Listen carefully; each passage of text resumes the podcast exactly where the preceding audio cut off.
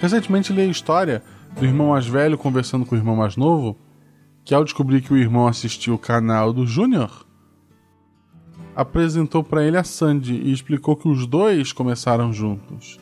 Sandy e Júnior já foram uma dupla. O garoto fã do Júnior Lima do YouTube ficou assustado e depois disse: Nossa, deve ser terrível crescer na sombra do irmão.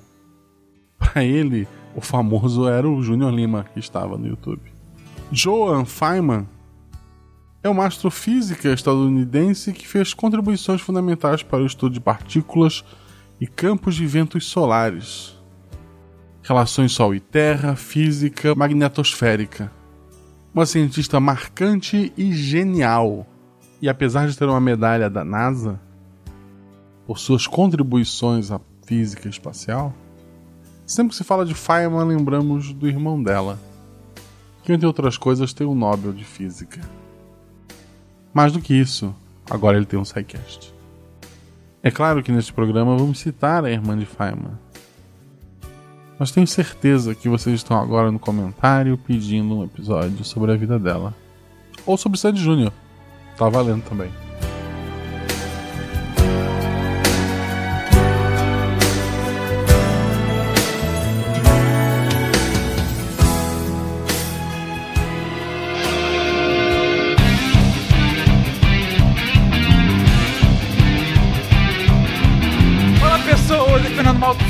Diretamente de São Paulo.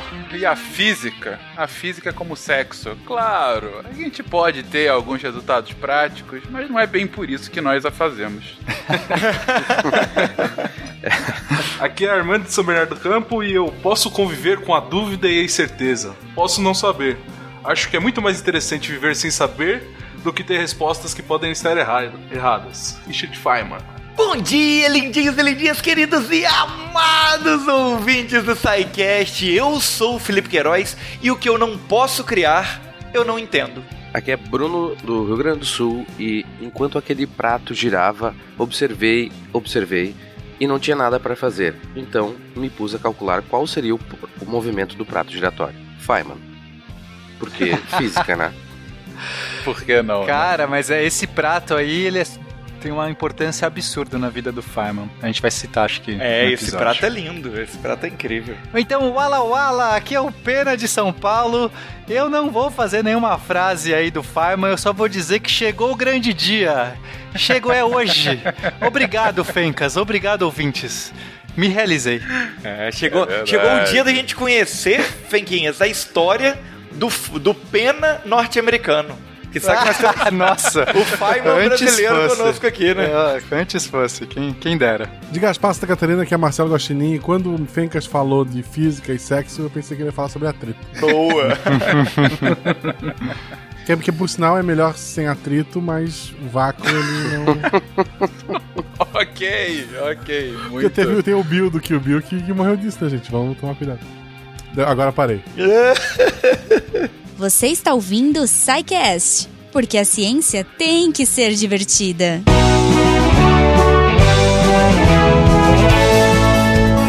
Bem-vindos a mais um de Recadilhos do SciCast. Eu sou o Fecas e eu não aguento mais gravar recado. Gente, foi recado quatro dias nessa semana.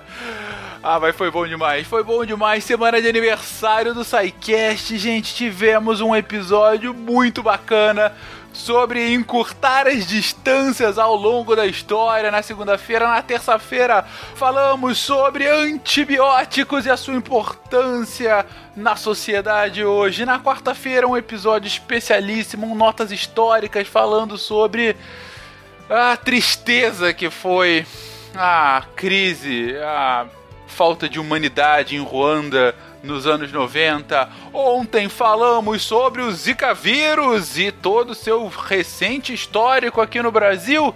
E hoje, hoje pontuamos. O SciCast de sexta-feira é sempre aquela sua atração semanal. Ela tinha que pontuar com esse episódio que, eh, modéstia à parte, posso falar, ficou magnífico.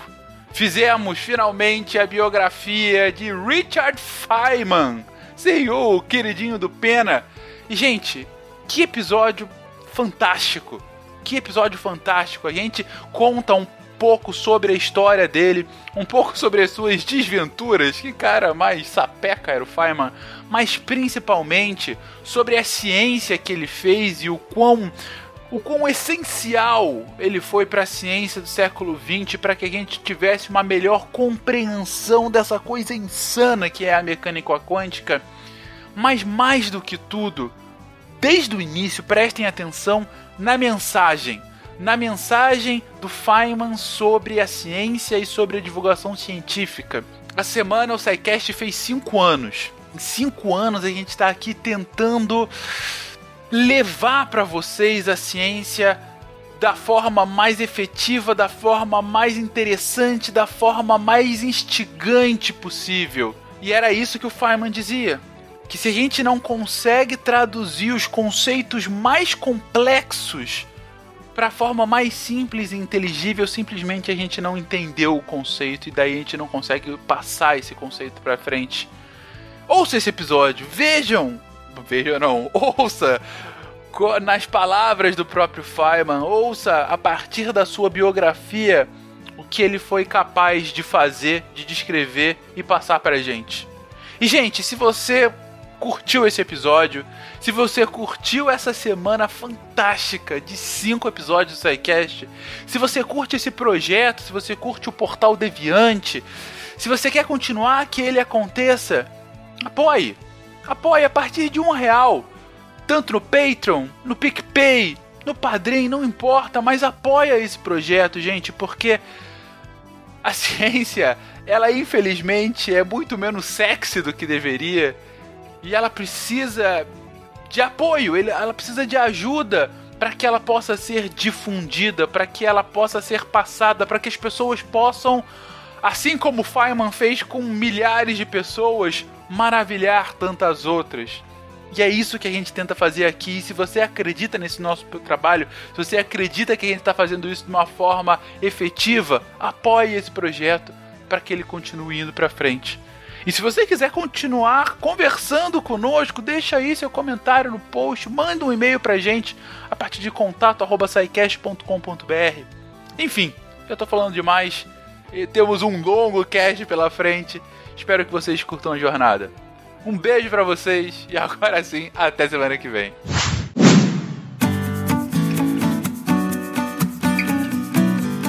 Lembro-me de quando era seu aluno. Ele ficava na sala de aula sorrindo para nós enquanto entrávamos, os dedos tamborilando um complicado ritmo no alto da bancada da demonstração. Quando os últimos se sentavam, ele pegava o giz e começava a gerá-lo rapidamente entre os dedos, como um jogador profissional brincando com uma ficha de pôquer, ainda sorrindo, feliz, como de alguma piada secreta. E então, ainda sorrindo, falava-nos sobre física, seus diagramas e equações, ajudando-nos a participar do seu raciocínio. Não era nenhuma piada secreta que conduzia o sorriso e aquele brilho em seus olhos. Era a física, o prazer da física. O prazer era contagioso. Fomos os afortunados que nos contagiamos também. Agora, Aqui está a sua oportunidade de ser exposto ao prazer da vida no estilo de Feynman. Albert Hibbs, Laboratório de Propulsão a Jato da Caltech.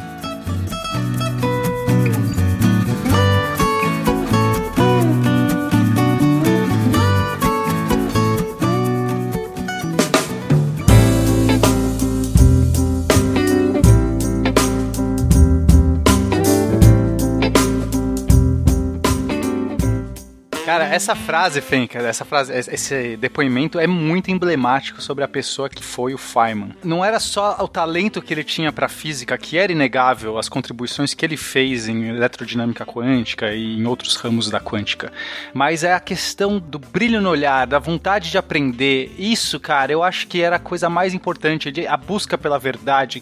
Ele realmente querer entender as coisas e, e se deliciar ao fazer isso. O Feynman ele era um apaixonado, né? E a gente gente vê em toda a história dele o quanto ele era apaixonado por tudo que ele fazia, por tudo que ele participava, né? Exato, e muito, e muito verdadeiro, muito honesto também, sabe? É, eu, eu acho que Eu não sei nem se ele sofreu algum distúrbio de autismo, alguma coisa assim, porque, é, sabe, ele não tinha às vezes muito trato social, mas ele era tão comprometido com a verdade que ele fazia um monte de bobagens sociais, ou tipo, ele não era, sabe, ele não era pessoa assim que, que tinha um, um, trato social. Ele, é, ao contrário, para ser honesto com as coisas, ele às vezes se colocava em várias situações estranhas, complicadas, mas absolutamente honesto, absolutamente verdadeiro nas suas colocações. E, e é por isso que eu me inspiro muito, né? Eu já falei em muitos casts aqui que o Feynman é uma grande inspiração para mim, porque eu, eu compartilho dessa busca pela verdade, assim, de realmente entender as coisas, sabe? De, de, de não, não querer atalhos, de não querer fingir nada, de você olhar e falar, eu sei isso aqui, eu sei de verdade isso aqui, ou só sei enganar.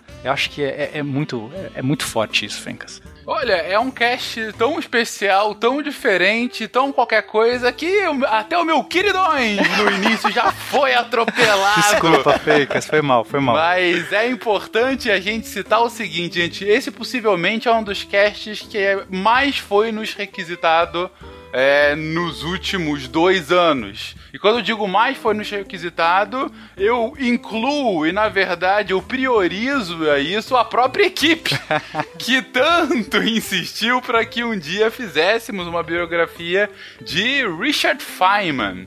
E cá está. E ainda é mais especial que a gente está fazendo ele na sexta-feira da semana de 5 anos de aniversário do SciCast. Então, a gente tá acabando aqui uma semana cheia de vários casts. A gente teve cast do SciCast a semana inteira e para pontuá-la, uma biografia do Richard Feynman. E vamos falar então sobre ele, gente. O Pena já começou aqui a contextualizar o porquê ele é tão apaixonado por esse físico que há muito ele sempre coloca como seu guru intelectual.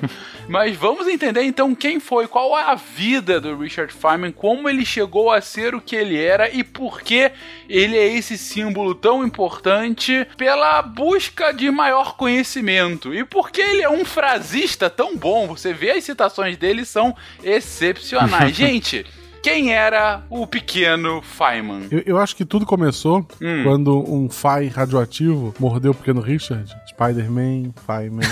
Nossa. Puta, que horror de piada. Obrigado, Guacha, mas sim.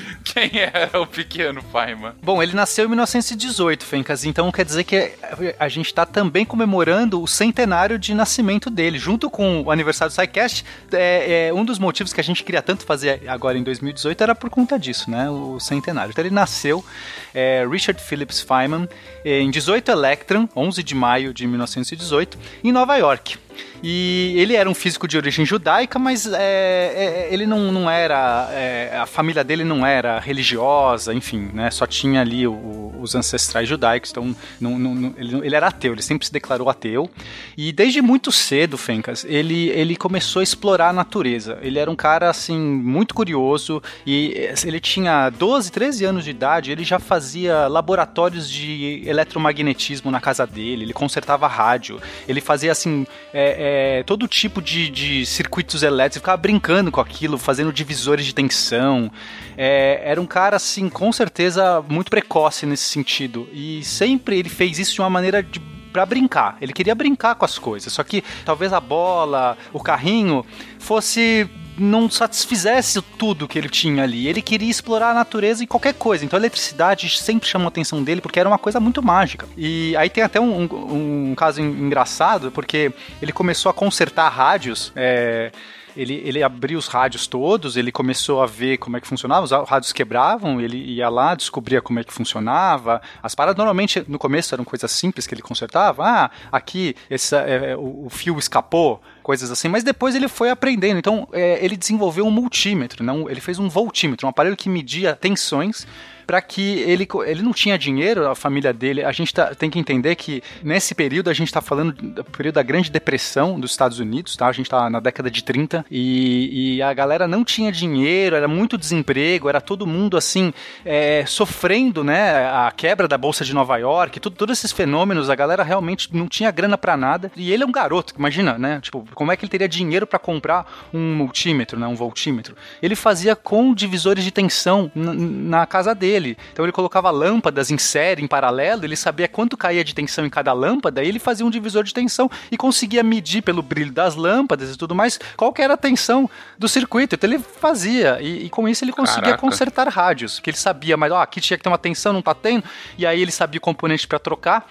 E aí ele começou a fazer, no começo ele fazia meio que só para ele, só que aí para ganhar dinheiro e as pessoas não tinham dinheiro para pagar eletricistas, então começaram a chamar ele para consertar a rádio. Ele começou a fazer isso com 9 anos, eu acho. Ele tinha, ele começou a consertar a rádio. Não foi isso, Felipe? 9, 10, por aí. Já era um menino empreendedor, assim, aos 9, 10 anos. É, esse próprio voltímetro que o Pena contou, ele calculou os comprimentos que ele tinha que colocar de fios de cobre para poder fazer as diferentes tensões lá, as diferentes amperagens, né?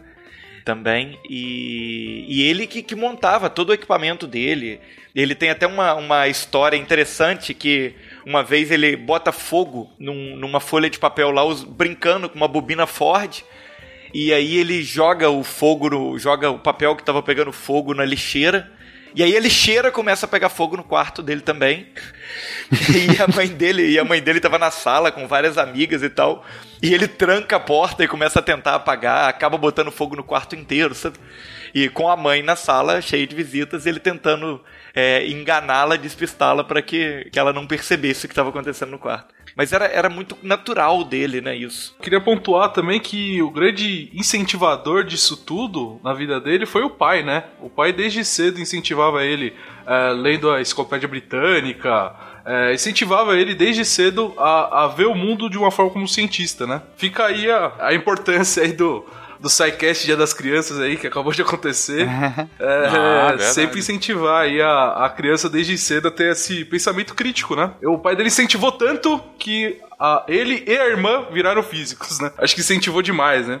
Um cientista ou uma- um, um super gênio não é, não nasce do nada, né? Ele tem que ser nutrido por alguma coisa e algo que leve ele a, a escolher o caminho ou algo assim, né? Condições certas, né? Exatamente, não é uma, um, um- dom divino. Claro que tem gente que a gente não consegue explicar, mas não é casual que todos nós aqui tenhamos um interesse pela ciência. Com certeza a gente teve uma influência quando criança, Sim. então é. Lembrando, você pode criar seu próprio cientista em casa. Perfeito. Inclusive o Armando comentou a questão da irmã dele, e a irmã dele é um caso bem emblemático, porque a irmã dele foi, foi muito é, desacreditada, principalmente pela avó deles. Ela dizia que era um absurdo que ela quisesse estudar ciências, que uma cabeça de mulher, uma cabeça de menina nunca conseguiria entrar ciência e tal. E o Feynman, que, que ele era bem mais velho, ele era nove anos mais velho que ela, o tempo todo incentivou e teve junto e mostrava as coisas e, e estimulava essa curiosidade dela. E ela mesmo conta que ela, ela hoje é uma astrônoma aposentada. Ela conta que o primeiro contato que ela teve com a astronomia, que deixou ela apaixonada e que fez ela perceber o que, que ela faria da vida dela, foi com um livro de astronomia que ela ganhou do Feynman quando ela estava entrando na adolescência. Olha só. O, o pai dele, uma das coisas mais importantes que deu foram alguns valores que o Feynman conservou a vida toda. Um desses valores é de não se importar com patentes, não se importar com títulos. Isso é algo que a gente vai ver o Feynman o tempo todo. Ele não, sabe, ele não dá valor pro título do cara. Ah, eu sou mestrando, eu sou doutor, eu sou general presidente dos Estados Unidos. Eu sou o rei, né? Ele não tá nem Eu aí. sou o pra rei, nada. é. eu- eu- quando ele foi receber o prêmio Nobel, que ele tinha que ficar diante do rei, é tipo, essas coisas pra ele não significam nada. Ele aprendeu a valorizar as coisas pelas ideias delas, pelas, pelas, pela realmente aquilo que, que, que o significado por trás. Porque o pai dele trabalhava com uniforme, fazia roupas, né, uniformes para as pessoas e falava assim: eu sei exatamente a diferença de uma pessoa com e sem uniforme, nenhuma. Tipo. É- é- é- era essa a ideia. Mas não é bem isso, tá, gente? O ouvinte lembrar o ouvinte que a pessoa vestida e a pessoa pelada tem diferença. Não, é, é, não quis dizer nenhuma, ele quis dizer assim, é a mesma pessoa. Eu acho que eu falei errado. Sim. Tipo, a pessoa com e sem uniforme é a mesma pessoa. E, e- e- e isso a gente vai ver bastante. É, outras coisas legais, ele gostava muito de pregar peça também. é, ele não deixava quieto pra ninguém. Então, uma das peças que ele pregava é que ele conseguiu fazer um radinho que conseguia. isso, né, nessa idade aí de pequeno, 9, 9, 10 anos, sei lá que idade que ele tinha, ele conseguiu fazer um radinho 12. 12. Ele captava uma transmissão de um programa que eles ouviam no rádio, lá um programa de, eu não sei se era um programa infantil, Era um programa de show. investigação policial, né? Não, era um programa de investigação policial que eles assistiam. Então, nesse programa de investigação, ficava todo mundo na sala, juntos, ouvindo. Só que ele conseguiu captar de uma cidade vizinha que era transmitido o programa uma hora antes, por fuso horário. Então ele captou, ele escutava sozinho no quarto dele, uma hora antes do show. E aí depois, na hora seguinte que ia começar, ele sentava e meio que ia deduzindo as falas e as coisas. E todo mundo, nossa, como que você sabia e não sei o quê. Então assim, ele fazia, ele adorava pregar essas peças. Depois ele contou para as pessoas, aí todo mundo ia no quarto dele ouvir o programa uma hora antes, porque ninguém se bastava para ouvir o programa na hora certa, quando ele revelou o segredo. Então toda, toda hora ele vai fazer brincadeira, assim, para ele a, a vida é, é brincar, é fazer piada, tirar sarro, assim, mas de uma maneira assim positiva, assim, de, de, de entreter as pessoas. Então, um rapaz ainda, um menino bastante curioso, que é inteligente, né? Enfim, experimentador, que gosta de pregar peças e vivendo num cenário da Grande Depressão, né? Nasce em 18, nasce no Entre Guerras e já tá realmente vivendo um cenário complexo, né? É, é, ele é criança justamente durante a crise de 29. E como que ele fica jovem nesse cenário. Se ele é de 18, a crise de 29 acontece, ele tá com 11 anos, ou seja, a adolescência para para ele virar adulto é justamente no momento de reconstrução dos Estados Unidos. E aí, como que ele consegue crescer nesse cenário de bom, de depressão, de fato, né? E de uma desilusão bastante grande das pessoas como um todo. Então, quando a irmã dele nasce, eles se mudam para Far Rockaway, né, que é o lugar onde ele fala, né, que é onde ele passou a maior parte da infância, que ele tem as maiores recordações. E na escola que ele, que ele vai estudar, ele acaba ganhando a fama de resolvedor de problemas. Ele, ele é muito autodidata, então ele, ele estuda sozinho vários materiais de trigonometria, de álgebra avançada, estuda geometria analítica, cálculo diferencial integral, tudo isso na adolescência. Quem nunca? Sozinho, estudando em livros, né? Ele conta que ele sozinho deduziu várias relações trigonométricas e depois ele percebeu, quando ele foi aprender isso na prática mesmo na escola, que tinha algumas soluções dele que eram até mais elegantes que as soluções oficiais, sabe? Eita. Ele fala assim, algumas é, eu- eu- as minhas eram mais complicadas, mas outras as minhas eram mais simples do que estava no livro. Eu, eu acho isso genialidade. E ele criou símbolos, Fencas. Como ele deduziu essas coisas antes de ter visto nos livros, né, essas relações, então ele criou símbolos para ele, de seno, cosseno, tangente. Ele criava logar, sí- símbolo de logaritmo. E depois, quando ele foi aprender, ele viu que os símbolos. Ele gostava mais dos símbolos dele.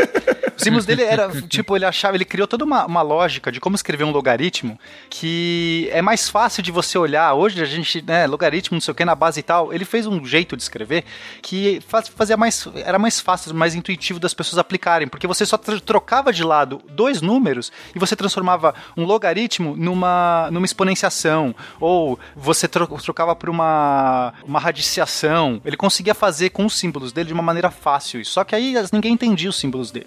Aí ele abandonou. aí chegou uma hora que ele abandona os símbolos dele e usa os símbolos convencionais só por conta desse de, de ter que se comunicar com as pessoas, né? Eu deduzo que ele tinha muitos amigos na escola, então. Não, mas, é- mas ele, ele era muito sociável nesse sentido, assim. Ele, ele, as pessoas, eu não sei se brincavam com ele, é, assim, queriam mais tirar sarro, mas ele era esse cara de brincalhão, né? Então ele entrava, não era aquele cara quietão, ele não era o perfil quietão, né? Ah, ele era um nerd típico, ele era um nerd brincalhão. Ele era um nerd brincalhão que não entendia as relações sociais. Tipo, ele sabe aquela coisa, ele não tinha um trato social, mas ele, ele tentava, ele, ele era aquele cara que tava no meio da, da galera, provavelmente fazendo gafes. Ele, ele, tem, ele tem uma cara, é, um sorriso assim, meio abobado, que ele tem muita cara de ser aquela pessoa que você gostaria de ter como amigo quando você, quando você era adolescente, sabe? Aquela cara de deboche, né? É, é um sorriso meio bobo, sabe? Muito legal, muito legal. A forma mais alta de entendimento que podemos atingir é o riso e a compaixão humana. A física está para a matemática como o sexo para a masturbação. E, e o que que acontece? Como ele dominava uma matemática muito mais avançada que o resto dos colegas, e ele ganhou essa fama de resolvedor de problemas, todo mundo da escola procurava ele levando problemas para ele resolver, inclusive os alunos mais velhos. E aí ele conta que ele ganhou a fama de ser um super gênio, Porque todo mundo procurava ele levando problemas. Então a primeira pessoa que levava, ele demorava um tempo para resolver. Ele ficava lá uns 20 minutos debruçado no problema e resolvia. Só que no mesmo dia, um monte de gente ia levando o mesmo problema. Aí ele fingia que estava fazendo de novo e, tipo, em 30 segundos, um minuto, resolvia um problema super complexo, entendeu? E aí todo mundo ficava embasbacado. Nossa, que gênio que ele é! Ele consegue resolver isso aqui em um minuto, como? Não sei o quê porque ele já tinha resolvido antes. É, assim, o fato, ele conseguia resolver as provas dos anos à frente, isso já era bem incrível, né? Mas ele sacaneava as pessoas nesse sentido, de, de, de, de fingir que tava fazendo de novo, cara. Isso é muito legal. Mas que larápio. Passou então facilmente pelo colégio. Facilmente. Ele vai trabalhar é, num hotel, uma, um, nesse período que ele tá meio adolescente e tal, é, no, no, início da. no final da adolescência, ele começa a trabalhar no hotel. E nesse hotel, ele é um faz tudo ali, né? Um cara que, tipo, se vira, faz o que precisar. Aí ele resolve inventar um monte de máquinas e um monte de sistemas para facilitar a vida dele. Então, por exemplo, ele tinha um telefone que ele tinha que atender. Só que é, é para ele fazer as conexões, né? Sei lá, o hóspede tal quer ligar pro hóspede tal ou pro telefone externo e tudo mais, era aquela coisa de ligar fios, né? Antiga, que você tinha que ficar conectando é, é, é plugzinho no lugar certo. E aquilo era. É, ele tinha que ficar dando a volta num balcão para fazer isso. Aí ele conseguiu inventar uns sistemas, todos doidos dele, para conseguir fazer isso de uma maneira mais rápida do, do outro lado do balcão. Ele conseguia fazer uns dispositivos que, que, que, que aquilo mais rápido. Só que todas as coisas que ele fazia, ele era divertido. Então ele também inventou uma máquina de picar, cortar batata. Ele tinha que ficar lá descascando batata, um monte de batata e, né, aquela coisa, aquele trabalho repetitivo, ele começou a inventar máquina de, de descascar mais rápido a batata. Só que na hora que o chefe dele foi ver, foi a hora que ele tava empolgado mostrando, aí ele vai lá e se corta, corta o dedo dele, estraga todas as batatas porque saiu sangue em todo lugar. Então meio que ele sempre foi repreendido das invenções que ele fazia lá no hotel. É, não sei se ele durou muito tempo. Tudo que ele inventava, alguém ia lá, brigava com ele. Para de fazer isso, menino. É, ele fez inclusive pro quarto dele, que ele dormia lá nos fundos do hotel, uma engenhoca que fazia com pesos e contrapesos, na hora que ele abria a porta, acendia a luz do quarto, na hora que ele fechava a porta, apagava a luz do quarto. Ele já tinha auto, um acendedor e apagador automático de luz no quarto dele. Olha só, rapaz. E aí ele vai o quê? Vai fazer uma faculdade de engenharia por conta disso? Então, isso é, isso é curioso. Quando ele, ele se candidata, na verdade, para a Universidade de Colômbia. Só que, como ele é de família judaica, ele é recusado lá porque na época a universidade tinha uma cota de judeus na faculdade. E aí ele ele ele tava estourando a cota, já era mais do que a faculdade aceitaria de judeus. Ah, é uma cota inversa, é o máximo possível. É uma cota inversa, um limite máximo de judeus que eles poderiam admitir na faculdade ao mesmo tempo, entendeu? Aí ele acaba Caraca. indo parar no MIT e, inclusive, numa. Fa... que chato. É, né? Pois é. inclusive, numa fraternidade, que era uma fraternidade só de judeus. Que era a fraternidade onde os judeus se reuniam lá, né? E, e, ele não começa fazendo engenharia, ele começa fazendo matemática. A ideia dele original era ser matemático. Só que aí é que tá, como o negócio dele era prática, era, era, era aplicar aquilo, era aplicação, ele percebe que a matemática fica sendo chata para ele, porque era abstrato demais. Aí ele muda para engenharia elétrica, certo? Aí ele começa a fazer a faculdade de engenharia elétrica, mas aí ele percebe que ali era prático demais. E aí... E aí ele, ele diz que ele se encontra na física, porque a física era um meio termo ali entre a matemática e a engenharia. E é por isso que ele faz hum, física. Faz sentido, tem uma lógica. E é pura verdade. E... Bom, aí na, na faculdade ele também vai ter essa mesma coisa que ele tinha na, na escola de resolver problemas. Ele, ele sabia também as matérias avançadas, era a mesma coisa. O perfil dele era muito, ele aprendia muito fácil as coisas. E só que aí ele mudou, ele começou a levar problema para as pessoas, porque tá num ambiente de faculdade. Tecnicamente, as pessoas ali tão, têm esse interesse, essa proatividade de querer resolver problemas. Aí ele, ele inventava um monte de problemas e levava para as pessoas. Um deles é o aspersor reverso, que, que, é um, que é um problema. Eu acho que a gente pode citar esse muito problema. Bom, muito bom, muito bom. Para ilustrar, Fencas. Você já viu um aspersor? O aspersor é tipo essa coisa que rega jardim, que você. Sim, sim.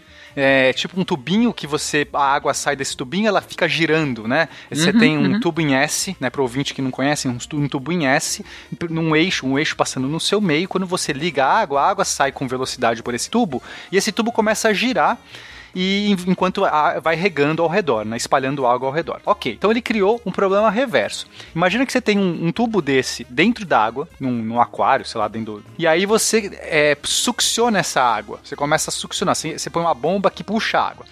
Perfeito. Então a água vai começar a entrar pelo, pelo tubinho. O que, que vai acontecer com esse tubo? Para que lado ele vai girar, Fencas? Pelo mesmo lado que ele giraria, que ele girava no outro caso, né? Ou seja, é, no sentido. é, como é que a gente define esses sentidos aqui? Mais complicado. Mas sei lá, no mesmo. Horário, anti-horário? É, mas aí depende de como você está imaginando o, o negócio. Mas enfim, no mesmo sentido que ele giraria se tivesse água saindo pelo, pelo tubo, porque quando, como a água está saindo, fica claro para onde que ele gira, né? Ele, ele gira. Aham. Né, a água está indo para trás, ele vai para frente, vamos supor assim. Será Uhum. que ele gira no mesmo sentido ou no sentido reverso? O que, que você acha, Fencas? Mas, puta, eu não faço a menor ideia. Reverso. Eu diria o reverso, porque se tá saindo água, é, foi pra um lado e tá entrando, vai pro outro, sei lá. Beleza. Eu, eu digo pode- reverso porque tem 50% de chance de acertar. Boa, eu acho. Ok, é, aí ele, ele levava esse problema e no primeiro dia que ele levou esse problema, ele conseguia convencer as pessoas, todo mundo, ele conseguia convencer que é, girava no sentido reverso. Então ele falava assim, olha, levava para as pessoas, as pessoas chutavam qualquer coisa, aí pediam a opinião dele e falava assim, não, eu acho que isso no sentido reverso, porque veja só, você vai ter, se você está puxando a água, a pressão dentro do tubo vai ser menor do que fora, né? Justamente por isso que a água escorre, porque a pressão está sendo menor, você está succionando, criando uma pressão Sim, negativa, a água entra ali. No fato de você ter uma pressão negativa no tubo, a parede de fora do tubo está recebendo a pressão de fora da água, que é maior. E a, e a parede de dentro do tubo, pelo menos no bocal, bem no bocal do tubo, está com uma pressão menor. Então, o braço desse, desse negócio vai girar pra, com, no momento contrário na direção da baixa pressão. Então, giraria no sentido é, contrário. Aí todo mundo ficava satisfeito. Ah, que bom, não, realmente, minha intuição, sei lá, tava certo, os que chutaram isso, né? Não, olha ali, tá vendo? Já sabia. Aí no dia seguinte, ele, ele, fala, ele convencia as pessoas do contrário. Ele fala assim: olha, a água quando entra pelo bocal, ela vai ter um momento, ela vai ter uma velocidade, e ela vai bater na parede reversa. E nesse momento ela transfere momento, pela conservação do momento. Ele mostrava os cálculos dele e mostrava que. é, é, então empurrava a parede do tubo. Conforme a água entrando, ela empurrava, e portanto ele deveria girar no sentido. é, do mesmo sentido, né? com- no mesmo sentido do outro caso lá. Ou seja, no sentido contrário que ele tinha falado. E as pessoas, não, realmente, é isso, nossa, é. Isso que é a co- coisa mais legal, porque é, assim também ele mostra como ninguém sabe nada, né? As pessoas muitas vezes elas se bastam com esse tipo de conhecimento que não é testado a fundo. Aí ele começa a grande crítica dele também, a, a- a todo mundo, né? A todo mundo, o sistema como um todo, né? Não, não as pessoas individualmente, mas como as pessoas acabam tendo só relação com conhecimento. Do tipo, é, vai lá, olha e fala, ah, parece bom, e, e- e se basta. Mas se ela tentar, se essa mesma pessoa tentar explicar, ela já não consegue, porque porque ela já não sabe direito aquilo, né? Então uma frase é, famosa do Feynman, ele, ele fala que é, a pessoa só entende algo de verdade quando ela consegue explicar aquilo para o leigo. Né? Tem a outra que acho que alguém já citou, eu só entendo aquilo que eu posso construir, que é a mesma coisa. Quer dizer, você falar que entende alguma coisa de verdade, de verdade, não adianta você só conseguir falar no jargão técnico aquela coisa. Ah, é a equação diferencial, é a derivada parcial, do não sei o quê. O que, que é essa porra de equação diferencial? Fala pra mim, fala pra um leigo, fala de verdade, você sabe o que é? Ou você não consegue falar?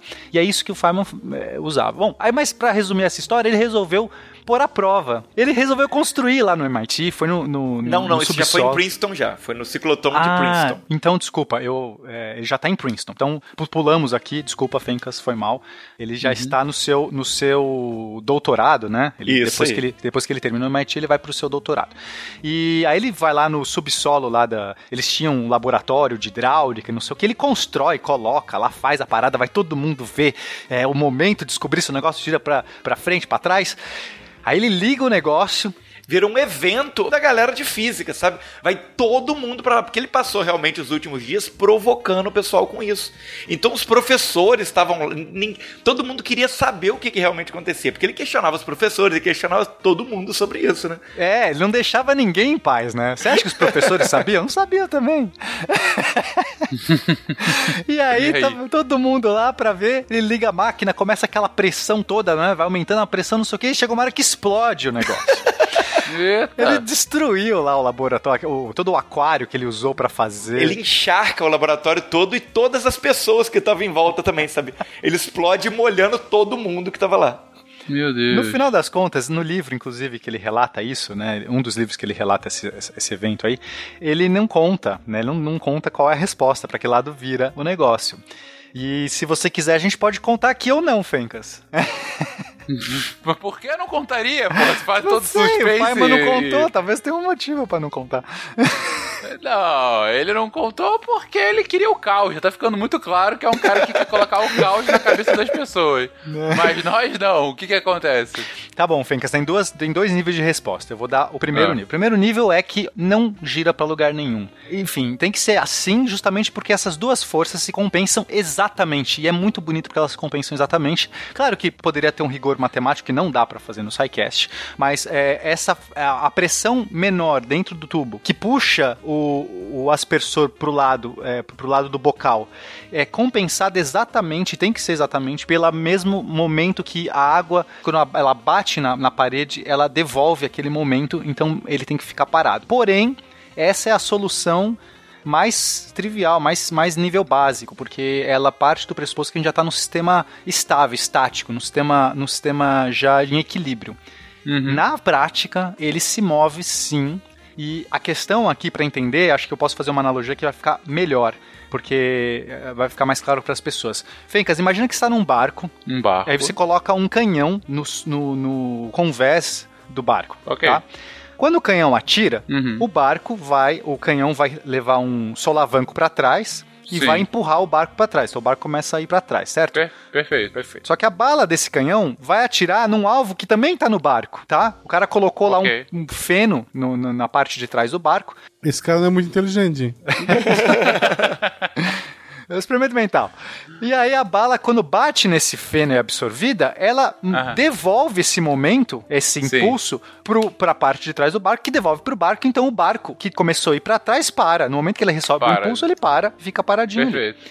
Aham. É, é mais ou menos a mesma ideia que a gente tem aqui no nosso, no nosso aspersor. Porque o efeito que você tem da baixa pressão começa a puxar o braço para frente, mas a água quando ela vai bater, ela leva um tempo para bater. Então, na verdade, ele começa a girar para um lado até que a bala de canhão bate e pare. Só que então, a- a- então quer dizer que ele vai andar um pouquinho e parar? Não, porque agora a gente tem que pensar numa metralhadora atirando, Fencas, porque não é um canhão que atira uma bala só. Esse fluxo de água é como se fossem milhares de partículas batendo nesse fundo do, do, do cano. Então, Entendi. se você colocar uma metralhadora, olha o que acontece, Fencas. A primeira bala saiu, você tá deixando, dando pro barco um impulso para trás. Certo. Mas quando a, a primeira bala bater no fundo, devolver o impulso, já saiu uma segunda bala. E essa segunda bala já empurrou ele de novo para trás. Então, se você fizer de tal jeito que a, a cadência que os tiros saem. Vamos supor que a cada dois tiros, é, o segundo tiro sai e o primeiro chega. Você pode sempre escolher uma metralhadora que mantém um ritmo ideal.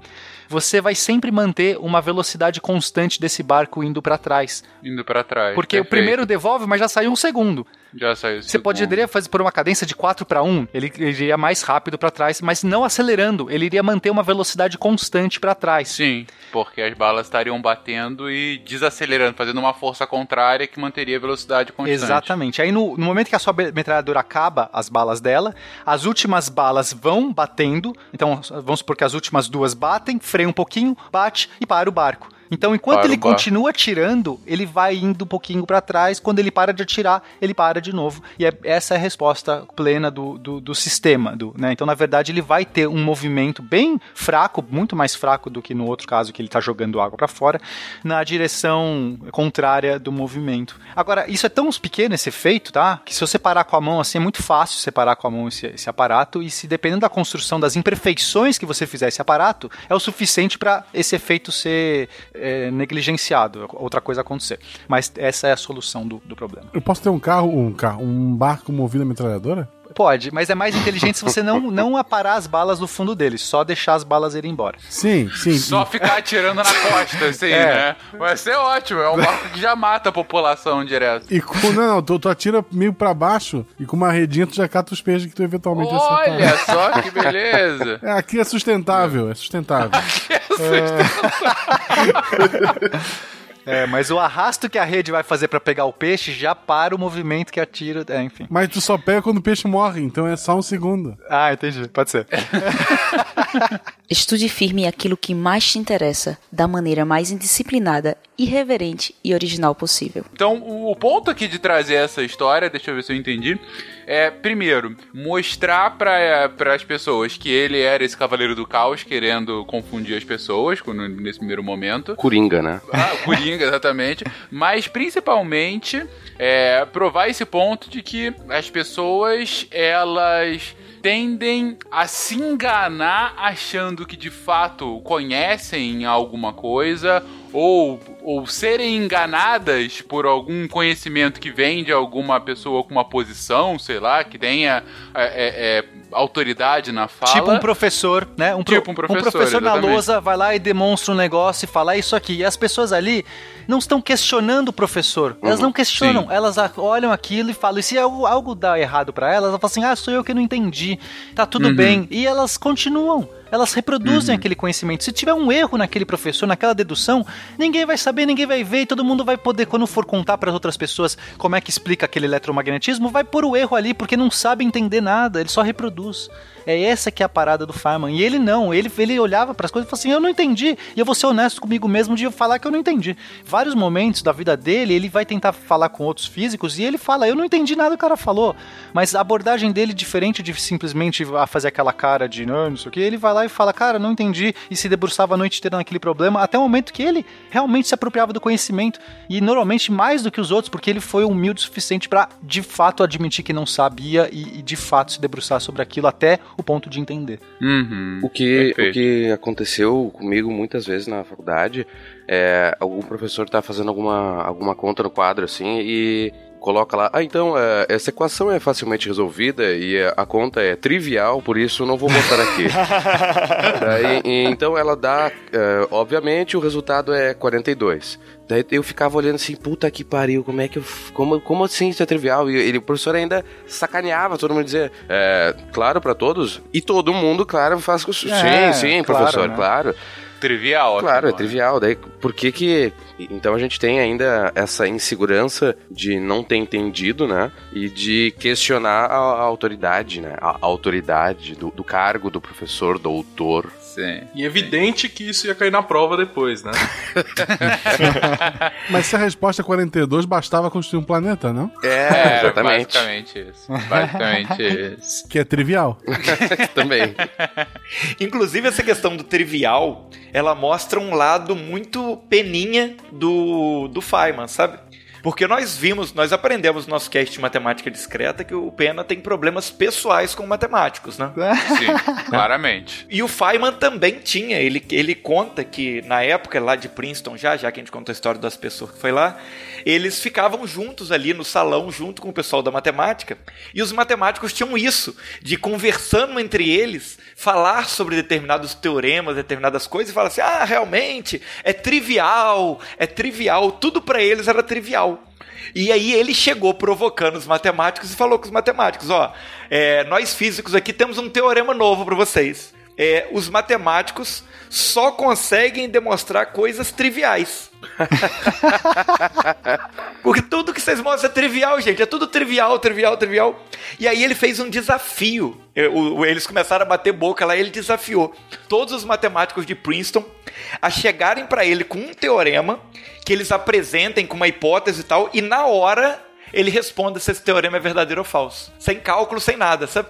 É um, é um teorema que eles podiam enunciar, é, enunciar de uma maneira simples, assim, né? Tipo, quer dizer, é, de, de uma frase. Não era isso, Felipe? É, eles, os matemáticos podiam chegar com qualquer teorema enunciável e ele, na hora, ia ouvir e já ia responder de cara se aquilo que eles estavam falando era verdadeiro ou falso. Tava certo ou tava errado. Mas o que, que ele queria provar com isso? Que, a- que ele também poderia achar ser trivial ou não? Não, é que, tipo assim, que a matema- na matemática as coisas eram, eram facilmente percebíveis, entendeu? Eles faziam vários cálculos, várias coisas, com coisas que ele podia simplesmente visualizar com a descrição que eles davam, entendeu? Entendi. Essa parada do Feynman de visualizar era, era muito legal. Ele falava que ele não, ele não ficava fazendo conta de, de, de fórmula, de quando ele olhava um problema, ele não estava vendo fórmulas. Ele estava vendo o problema. Ele tinha uma relação com a física do mundo mesmo. Então, quando o matemático chegava e lançava lá um teorema, ah, é, uma integral que possa ser descrita não sei o que, num espaço curvo e tal, o que, que ele fazia na cabeça dele? Ele imaginava, ele tentava imaginar algo prático. É isso que ele fazia. Ele, ele falava para as pessoas, tipo, você tem que imaginar alguma coisa de verdade. Ele pensava, então uma bola, ah, é um objeto, sei lá, uma função tal. Que função é essa? Ah, é uma função aqui, uma, que descreve uma bola. Pronto, uma bola. Aí ela convoluciona nos ângulos tal, tal. Ele imaginava, então essa bola vai girar assim, assim, assado. Aí ele começava a fazer, e aí quando a, a pessoa terminava de enunciar, ele tinha na cabeça dele que a bola aconteceu alguma coisa com a bola. Aí, ah, e a bola, então isso tem que dar tal. Aí a bola, sei lá, quicou. Ah, sim, é verdade. Aí, se tivesse certo, né? Pronto, tipo, tava certo. Se tivesse errado, aí a pessoa, não, você errou. Aí eu falei assim, não. Por exemplo, e ele dava o próprio exemplo que ele colocou, porque ele tinha um exemplo, ele tava com um exemplo na cabeça. E aí, no momento que você, ele colocava, você, ah, não, mas isso não vale pra, pra corpos, sei lá, é, é, macroscópicos. Aí o cara falou assim, ah, mas obviamente você não falou isso no seu enunciado, então eu estou certo. tipo, o cara não colocou essa premissa. Entendi. E assim ele foi quebrando. Ele acaba, acabava ganhando sempre, né? é, talvez alguém deve ter pego ele em algum momento, mas, mas o fato é que ele conseguia é, é, vencer, assim, acho que a maioria das, das vezes. E isso vai dando fama para ele, né? Mas, novamente, essa ideia das brincadeiras. Não é uma brincadeira para sacanear alguém, mas é um desafio mental, que ele, ele adorava esses desafios mentais. Desafios mentais. Na época do MIT ainda, falando em brincadeira, né? Uma, uma história legal que mostra como que ele realmente era um agente do caos. Inclusive, é, a gente usou como base para poder escrever essa pauta um livro que a gente recomenda para todos, né? Que é O Senhor Está Brincando, Sr. Feynman. É o nome do livro. Em inglês é Surely You're Joking, Mr. Feynman. Então... Ok. E, e, tem várias dessas histórias, a gente estava até brincando, conversando em off aqui, que a gente sempre faz analogias com filmes, né?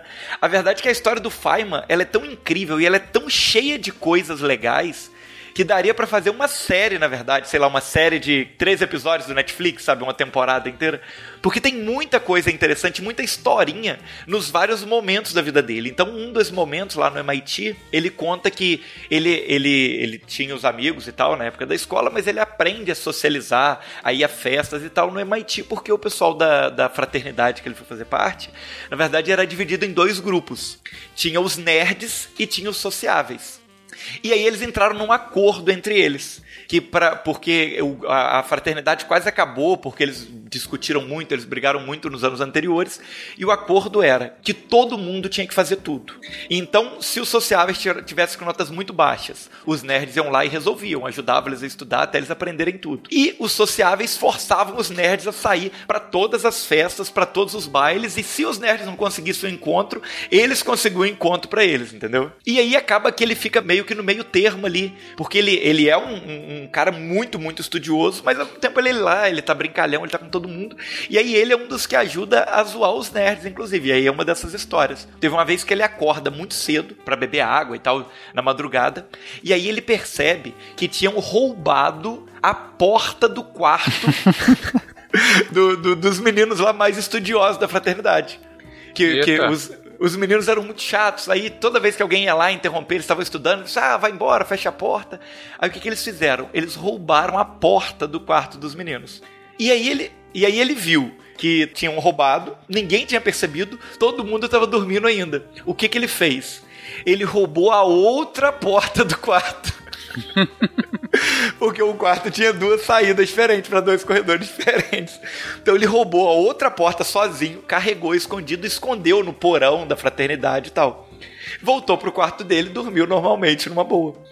E aí acontece que ele acordou, meu Deus, assustado, o que, que aconteceu aqui? E aquela coisa toda. E aquele desespero, e ficou uma investigação de semanas lá na fraternidade para descobrir a porta. E aí conseguiram descobrir os caras que tinham escondido a porta, mas mesmo assim a porta dele ninguém sabia onde é que estava. Eita. Porque ninguém ia É, supor que, era, que eram duas pessoas que tinham roubado. Aí ficaram pressionando Sim. os caras, devolve a outra porta. Não, a gente não, não, não, não sabe da outra porta. Ah, até parece. Pô, já devolve aí. E ficou essa enrolação um tempo, né? E, e até que o momento que eles resolveram fazer uma reunião com todo mundo pra falar quem tinha roubado a porta. Aí eles juntaram todo mundo da fraternidade e falaram assim, ó, galera, vamos fazer aqui um, uma, um voto de honra é um juramento. É um juramento, é. Fraternidade sempre tem essas paradas de, né? Sabe essas fraternidades dos Estados Unidos, né? Lambda, Pi, Alpha, os caras são tudo louco. Aí todo mundo vai ter que falar a verdade, tá bom? Quando for respondido. Beleza. Aí, fulano de tal, você roubou a porta? Não. Fulano não sei o que, você roubou a porta? Não.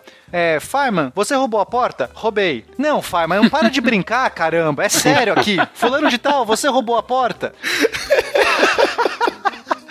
E- Muito engraçado isso, porque ninguém acredita. Ele virou o Cavaleiro do Caos mesmo. né? Realmente as pessoas não acreditam nem quando ele tá falando a verdade. que beleza.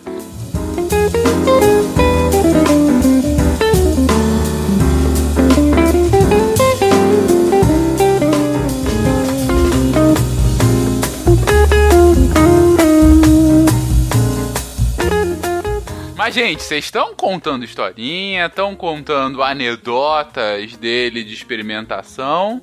Mas e aí? E, e- e produção científica, afinal? Ele não ficou pra história como um cara gozador. Sim. Diga aí. Assim que ele tá em Princeton, que ele começa a fazer o doutorado dele sob a supervisão do John Wheeler, aí a gente tem talvez o primeiro trabalho dele, que vai, um trabalho incrível, que vai é, acompanhar a vida dele toda, né? Que vai meio que é, iniciar uma direção para onde ele vai seguir. E esse trabalho, a partir de uma ideia que ele teve no MIT, que ele falou assim, olha, eu quero modelar elétrons, né? Ele pensou, é, porque os elétrons ainda não tinham um modelo quântico apropriado, né? A gente tá, tá- tá falando aí de uma época de grandes revoluções na mecânica quântica, de, de, de grande turbulência, de grandes efeitos, as pessoas estavam descobrindo muita coisa, e a gente entendia bem o eletromagnetismo de uma maneira clássica, com as equações de Maxwell. Mas quando a gente ia para a parte quântica, o eletromagnetismo não estava ainda bem definido, né? Então ele tentou modelar elétrons. Ele pensou assim: ah, eu quero fazer um modelo de elétrons que não interagem com eles mesmos, né? Ou seja, tipo elétrons que é até estranho você falar alguma coisa que interage com si próprio, né? É, então ele partiu do mais simples falou assim, cara, no meu modelo de elétrons, os elétrons interagem comigo, com eles mesmos. Porque no eletromagnetismo clássico, a gente tinha um efeito que acontecia por conta de uma ação que o elétron fazia com ele mesmo, que era uma coisa meio bizarra, chamada força de rea- reação de radiação. Basicamente o efeito era o seguinte, Fenka, se você pega um elétron e acelera ele, você dá uma chacoalhada nele, ele vai irradiar, tá? Ele vai, vai lançar fótons, ele vai, vai jogar luz. Quando ele faz isso, quando ele lança a luz, ele tem que desacelerar, porque ele vai, ele vai perder energia, né? As coisas que irradiam perdem energia, ele tem que sofrer, ou seja, ele tem que sofrer uma força, alguma força vai fazer ele brecar. A explicação que o pessoal dava é que essa força que fazia ele brecar era ele mesmo, o campo elétrico dele mesmo interagindo com ele, que era uma coisa meio bizarra. Na formulação do Feynman, que era muito boa, ele já tinha resolvido várias questões, é- essa ele não conseguia resolver, porque o que, que vai fazer o elétron brecar? Porque na formulação dele é, o elétron não interagia com ele mesmo. Então ele começou a pensar, e esse foi o trabalho que ele começou a desenvolver, ele começou a pensar em maneiras de, de resolver essa, essa parada, aí ele teve uma ideia, aí ele foi apresentar lá pro orientador dele, né? Ele falou assim, olha, tive uma ideia aqui, e se os elétrons, eles na verdade, a força que faz eles brecarem, é, é, a força dos elétrons ao redor. Então, quando um elétron acelera e, irradia, ele vai fazer um distúrbio, ele vai fazer uma perturbação nos elétrons que estão ao redor. Os elétrons ao redor, reagindo a essa perturbação, vão induzir uma outra radiação que vai frear o elétron original. Ou seja, não é autointeração, é uma interação causada por outros elétrons ao redor. Aí o John Wheeler, que é um cara incrível, né? Que era um, que era um desses, desses grandes físicos, ele olhou para o problema e rapidamente, né? Sem fazer conta nem nada, ele já começou a ver os problemas. Olha, tem um problema aqui porque esse, essa interação ela cai com o quadrado da distância, porque afinal é o jeito que a onda se propaga, e isso não deveria acontecer com o quadrado da distância, porque esse efeito não tem que depender dessa variável. A gente tem outro problema que seria o inverso do, da massa do elétron, dos elétrons ao redor. O efeito dependeria da massa dos elétrons ao redor. Isso também não faz muito sentido. E a gente tem um problema grave, que é o atraso, né? Porque essa onda teria que ir perturbar os outros elétrons e esses outros elétrons perturbar o elétron original tem um atraso nesse efeito. Aí nisso eles param e falam assim: não, a não ser que a gente esteja considerando os campos avançados. Por quê, Fincas? Tem uma solução da mecânica quântica que você, você pode gerar campos elétricos, né, ou campos de qualquer tipo, que eles são retardados ou avançados. Eles podem, é, eles podem é, caminhar para frente ou para trás do tempo. E as pessoas sempre ignoram os campos que caminham para trás no tempo. Não faz nenhum sentido, porque é matemática. Na matemática surge essa possibilidade de você colocar um, te, um tempo, né? Porque ela é invariante por, por é, transformações temporais. Então você pode ir para frente ou para trás do tempo, meio que tanto faz a lei da física. Então eles sempre ignoravam a parte das ondas que andavam para trás no tempo, não fazia sentido físico. Mas nesse caso, se eles consideravam os campos que estavam avançados no tempo, que eles estavam voltando do, futuro para o passado, ele poderia chegar no elétron no momento, no passado. Quer dizer, ele causou uma perturbação e induziu um, uma, uma onda num outro elétron. Um outro elétron vai fazer uma agitação e vai mandar uma, uma onda pro passado, que vai interagir com o elétron original da maneira correta. E olha só o trabalho que o cara fez com 20 e poucos anos, né? É isso que você tem que imaginar. Essa foi a abordagem que ele teve. E eles começaram a criar toda uma teoria desses campos atrasados e avançados, muito interessante. Aí tinha o problema do, do, do quadrado da distância, que eles resolveram pensando: olha, se a gente tem uma densidade de elétrons por aí, essa densidade é constante, você consegue uma densidade que sobe com o quadrado da distância, exatamente a taxa que compensa o quadrado da distância. É mais ou menos aquele problema da noite escura, lembra, Fencas, que a gente falou? Que você tinha as estrelas de fundo, que você... Sim, sim, sim. Você sim, vai aumentando que... o número de estrelas, só que a luz que as estrelas emitem vai caindo com o quadrado vai da distância. Caindo, só que a densidade exatamente. das estrelas aumenta com o quadrado da distância. É o mesmo caso para elétrons. Os elétrons vão emitindo luz que cai em quadrado da distância, só que a densidade aumenta. Então, na verdade, eles resolveram. E eles foi uma coisa incrível. Aí, é, um trabalho, claro, né? Era incipiente ainda, eram contas que precisavam ser feitas. E aí o John, o, o John Wheeler falou assim: eu vou fazer. Você faz, você faz pro caso mais simples, você é só um estudante, né? Você ainda é um garoto. E eu vou fazer a abordagem partindo da equação de Dirac, que já era uma equação com correções relativísticas e muito mais complicada. E, ah, tudo bem. Aí ele fez e ele resolveu, falou assim, olha, Feynman, você tem que apresentar isso para alguém, vamos fazer um seminário aqui para você apresentar. E aí, quem que eles chamaram pro seminário? Pera aí que você tá muito acelerado, calma aí, vamos só voltar aqui a lógica dele pra, pra galera que ficou perdida na explicação. Vamos lá, gente, para entender então e também para ver se eu entendi bem. Certo. O ponto inicial do trabalho dele durante o doutorado era trabalhar com esse comportamento do elétron, que é, olha, o elétron, quando ele acelera, ele acaba emitindo fótons, e quando ele emite fótons, ou seja, luz, né? E ao fazê-lo, ele desacelera, porque ele está perdendo energia nessa emissão de fótons. E anteriormente, a explicação era uma explicação um pouco bizarra, que não fazia muito sentido fisicamente, que é ele desacelera porque ele está interagindo consigo mesmo. Exatamente. E aí ele falou: olha, isso aí não, não, não deve estar tá muito certo, deve ter alguma outra explicação. E uma outra explicação que também já existia anteriormente é que, olha, pode ser que o elétron esteja interagindo com os outros elétrons ao seu redor e quando ele emite o fóton, na verdade, os outros elétrons sentem essa perturbação e acabam reagindo, desacelerando o elétron inicial que havia sido acelerado e tudo se explica. Essa foi a ideia que ele teve. A ideia foi dele mesmo, então tá bom. Então, só que o John Wheeler falou isso tá errado. Isso tá errado porque isso não explicaria, por exemplo, o tempo de reação. Porque quando você está é, mandando o fóton, o fóton tem que ir voltar para o elétron desacelerar e ele estava desacelerando instantaneamente. Não Isso. teria essa, essa diferença tão grande. E além disso, tem uma questão de que o fóton é uma onda, sendo uma onda, o quanto mais longe você está dele, ele diminui com o quadrado da distância, né? Ou Isso. seja, quanto mais longe um elétron tá do outro elétron, mais fraco vai chegar aquela luz. Então, é, ele voltaria muito fraco que a conta não fecharia, vamos colocar dessa forma. Isso, a conta dependeria dos outros elétrons e, e a gente nunca tinha visto essa dependência. Quer dizer, esse fenômeno não dependia da posição dos outros elétrons. Então essa conta precisaria que aparecesse um termo com a distância que não aparecia. Não aparecia na conta. E a solução que o Feynman propôs primeiramente no experimento mental é: e se na verdade toda essa interação se explicar com aquele fenômeno bizarro que ninguém lembra, que na verdade as ondas num sistema quântico elas podem andar ao ao contrário no tempo. Era uma solução matemática que sempre todo mundo ignorou, porque era uma onda que andando pra trás no tempo, você falou, se não existe essa bobagem, esquece, vamos só ficar com as ondas que andam pra frente. É Moonwalk o nome. Moonwalk. a- O elétron, a onda, o fóton do elétron faz o moonwalk e assim tudo se explica.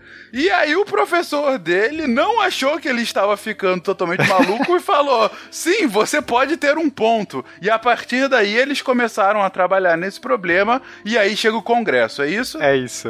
Obrigado, Fencas, você é incrível. Você é muito bom. E aí chega o congresso. E eles resolvem fazer o seminário e chamaram pessoas como Albert Einstein, Wolfgang Pauli e John von Neumann, que são três dos maiores físicos da época. Mas não foi que eles meio que chamaram, era assim: o Einstein vai estar passando por aqui na data. Ah! Vamos chamar o Einstein. ah, Por que não me chamaram o É, Einstein porra, o Einstein você tá passando apresentar o aqui. seu trabalho? Aí o Pauli, nossa, o Pauli vai estar também num congresso aqui na cidade vizinha. Ah, vai, ele vai querer tomar uma cerveja com a gente. Chama ele também no congresso. Não, o- e o Paulo ainda tinha um problema extra, né? Que o Paulo ele era famoso na comunidade científica por ser um cara sarcástico, meio ácido, sabe? Ele era muito mal-humorado em palestras e como, como costumava fazer comentários meio agressivos, meio sarcásticos quando aquilo não estava do agrado dele, sabe? Exatamente. Cada época tem um Vingadores que merece. E o von Neumann era um dos maiores matemáticos que, que, que tra- trabalhava em Princeton. Então, o Feynman falou que foi fazer o primeiro seminário dele, tava tremendo, porque, tipo, é, sabe, era o primeiro seminário da vida dele, o cara ia dar pro Einstein, pro Pauli, pro Neumann, cara, era bizarro. Aí ele falou que no começo ele tava super tenso, assim, mas no momento que ele começou a falar, ele esqueceu o que estavam falando para aquelas pessoas, e aí é aquela ideia, né, do pai dele e tudo mais, de tipo, foda-se quem são essas pessoas. Isso tudo não importa. Eles são pessoas, não são patentes. E foi, e saiu, e, a- e acho que né, esse, esse momento assim também vai marcar bem é, toda a, vida dele, que ele não, não se titubeava pra, pra patente, não, não queria saber. Ele deu a palestra dele, aí o Pauli reclamou, falou: Não, peraí, isso aqui tá muito errado, não sei o quê, mas o Einstein falou assim: Não, esse cara tem um ponto, porque isso aqui poderia, poderia usar na relatividade, não sei o quê. Imagina a conversa depois dessa palestra, Fencas, essas pessoas falando. O Feynman com 20 e poucos anos de idade, 22, sei lá quantos anos ele tinha de idade, e esse pessoal todo, os mais gabaritados, todo mundo discute. Cara, que cena incrível, né? É impressionante, realmente. Mas enfim, e foi, foi- então foi, foi bem sucedida essa apresentação. Foi bem sucedida e, e- e isso vai ser a semente para o resto do trabalho acadêmico do Feynman. Né? Ele vai continuar desenvolvendo essa ideia. Essa ideia por si só faltava complementos, era só um lampejo e ele vai começar a abordar a eletrodinâmica quântica. E aí com esse nome, esse nome pomposo, porque vai ganhar um rumo. Quando a gente fala de eletromagnetismo, quando a gente vai aplicar o eletromagnetismo na quântica, ele vai receber o nome de eletrodinâmica quântica, que é um ramo da física que o Feynman ajudou a solidificar. Então ele é um dos grandes nomes de- desse, desse campo. Inclusive é a base aí da tese de doutorado que ele apresenta depois, né? Que fala da minimação na mecânica quântica, né? É, em 1942 ele, vai, ele vai apresentar a tese dele, que é o princípio da minimação na mecânica quântica, que a gente pode falar, acho que um pouco melhor sobre esse princípio mais pra frente, quando a gente vai explicar a, a parte das, das integrais de Feynman, acho que a gente pode guardar mais pra frente, até porque já estamos numa parte densa aqui, acabamos de sair numa explicação densa. Mas acho que vale citar uma frase aqui do James Gleick que, ele escreveu quando observou o menino Feynman, né, com essa tese de doutorado dele e, e a trajetória dele. Você quer falar, ô Felipe? Este era Richard Feynman aproximando-se da crista dos seus poderes, aos 23. Talvez não houvesse nenhum físico na Terra capaz de igualar o seu comando exuberante sobre os materiais nativos da ciência teórica. Não era apenas uma facilidade em matemática. Feynman parecia possuir uma facilidade assustadora com a substância por trás das equações, como Einstein na mesma idade ou como o físico soviético Lev Landau, mas poucas outras. Que elogio? É, ele compara com o próprio Einstein, assim, pelo domínio que ele tinha da ciência teórica. Olha que bonito. Mas, Não, eu, mas eu e acho que ele parece bastante com o Landau também, né? O Landau é. Ele se envolvia em todas as áreas da física do mesmo jeito. Acho que é Uhum. uma boa. Uma relação interessante. Eu não sei qual é o problema com as pessoas. Elas não aprendem por entendimento. Elas aprendem de alguma outra forma, por decoreba ou sei lá. O conhecimento delas é tão frágil. Eu acho interessante nessa frase também, essa frase aqui, que é, um, parecia possuir uma facilidade assustadora com a substância por trás das equações. Ou seja, é um pouco do que o Peninha comentou agora, né? Que ele conseguia fazer a imagem daquilo que ele estava pensando. Parecia então que ele conhecia o próprio elétron, né? Exato. Que ele conseguia ver o elétron na frente dele. Ele tinha uma intuição da física por trás, é, que muitas pessoas precisam do ferramental matemático para visualizar. Ele, ao contrário, ele visualizava as coisas com uma intuição física e podia olhar nas fórmulas, eu, che eu, eu, eu sabia onde ele tinha que chegar nas fórmulas. Ele podia bater o olho na fórmula e saber se tinha um erro ou não, porque ele falava, isso aqui não responde à realidade. Eu sei o que é um elétron. Uhum. Entendeu? Era mais ou menos isso. Ele olhava o mundo como o Neo olhava Matrix. É, boa, excelente analogia. Muito bom, muito bom. Excelente, excelente. E daí, gente? Tem um doutorado, é a, a nova sensação da física. De, de 42, estamos no meio da Segunda Guerra Mundial. E daí? Então, ainda na época do, do, doutorado dele, é o momento que ele se casa, né? Que ele se casa pela primeira vez. Na verdade, é, é até uma história curiosa que ele se casa escondido, porque para ele manter a bolsa do doutorado dele, ele não podia se casar. Então ele viaja para uma outra cidade para se casar escondido com a namorada dele, que era namorada desde a época da escola, a Arline, e ela tinha tuberculose, então é, era incurável. Ela tinha poucos anos de vida pela frente. Ele, ele até conta no livro que quando ele se casou, ele não pôde nem beijá-la, né? Ele teve que dar um beijo na bochecha dela só, porque é, é, era uma doença que não tinha cura e eles não tinham muito domínio sobre o que fazer, né? Então é, eles se casaram, ela voltou pro hospital onde ela ficou internada. Ela, e eles passaram o tempo de casado dele todo com ela internada, sabe? Ele ia todo final de semana visitá-la e passava os finais de semana com ela. Caramba, que coisa. Mas aí nessa época vai ter o ataque é, de Pearl Harbor e os Estados Unidos entra, os Estados Unidos entram na guerra e, e começa todo o projeto da bomba atômica. É, né, a gente tem aquela carta famosa que o Einstein assinou, é, falando para o presidente Roosevelt desenvolver o, o, o, projeto da bomba atômica antes que os nazistas fizessem. Começa a corrida da bomba atômica e é foi um dos maiores empreendimentos, assim, até da humanidade. A gente pode pensar, eu sei que por, por meios muitas vezes é, é questionáveis, né? Mas é, reuniu Fencas em Los Alamos, eles, eles construíram umas instalações que reuniu na época os maiores físicos, os maiores cientistas, os maiores engenheiros de toda de todo esse mundo ocidental. É, foi realmente uma coisa grandiosa. E o Feynman foi chamado para participar.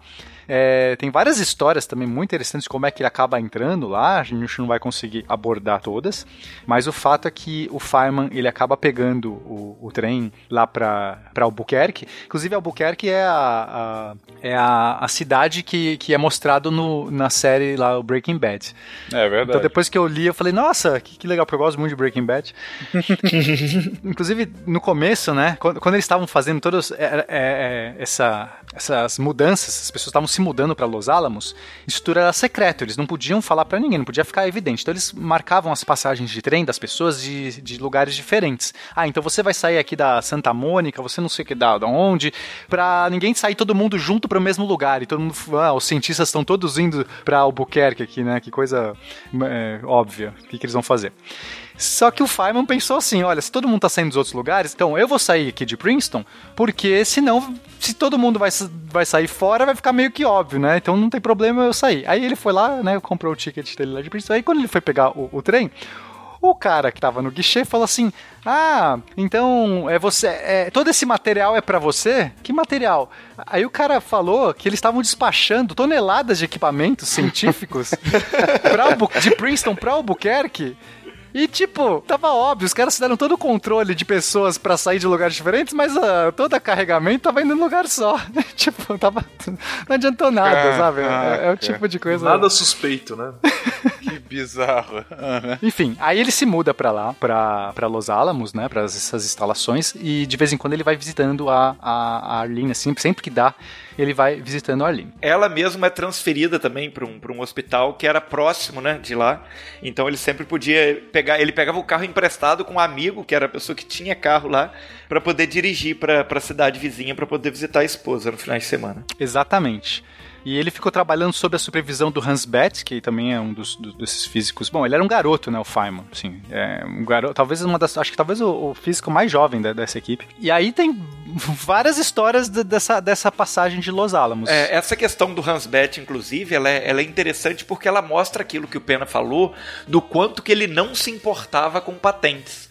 O Hans Bethe, ele era um cara que, que ele era um dos grandes da época, ele, ele era um físico alemão, que era um do, dos, dos grandes nomes ali da ciência na época. E quando ele chega lá, muito, muito poucas pessoas né, estavam lá, né, ele é um dos primeiros a chegar, e ele começa a discutir com o Hans Bethe algumas, algumas ideias, e ele, nessa, nessa característica dele de não se importar com quem era, ele vai, ah, não, você tá errado, você tá maluco, isso não é assim, é assado.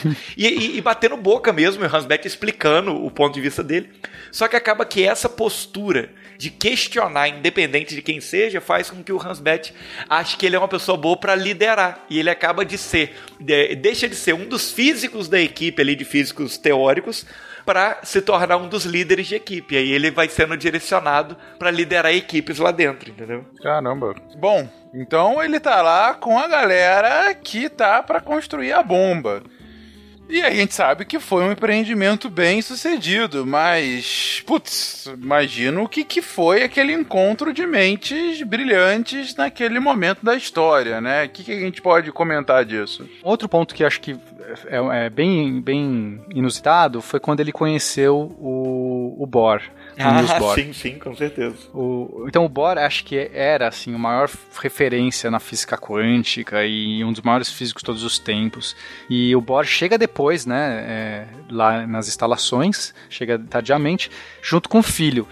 E eles fazem uma recepção, todo mundo ali, paparicando o Bor, aquela coisa do Bor e tal. Aí um dia vem o filho do, do Bor e chama o Feynman, né? Liga pro Feynman e fala assim: é, Ah, você é, pode encontrar com a gente amanhã às nove da manhã, tomar café da manhã com o meu pai? Ele, é, eu acho que tem algum erro, eu sou só o Feynman, né? Tipo, eu sou só um garoto. Tipo, por que, que o Bor quer falar comigo, né? Tipo, você acha que você ligou errado? Não, é você mesmo. Tipo, super seco, naquele alemão, né? Falando assim: É, pode vir aqui tomar café amanhã é.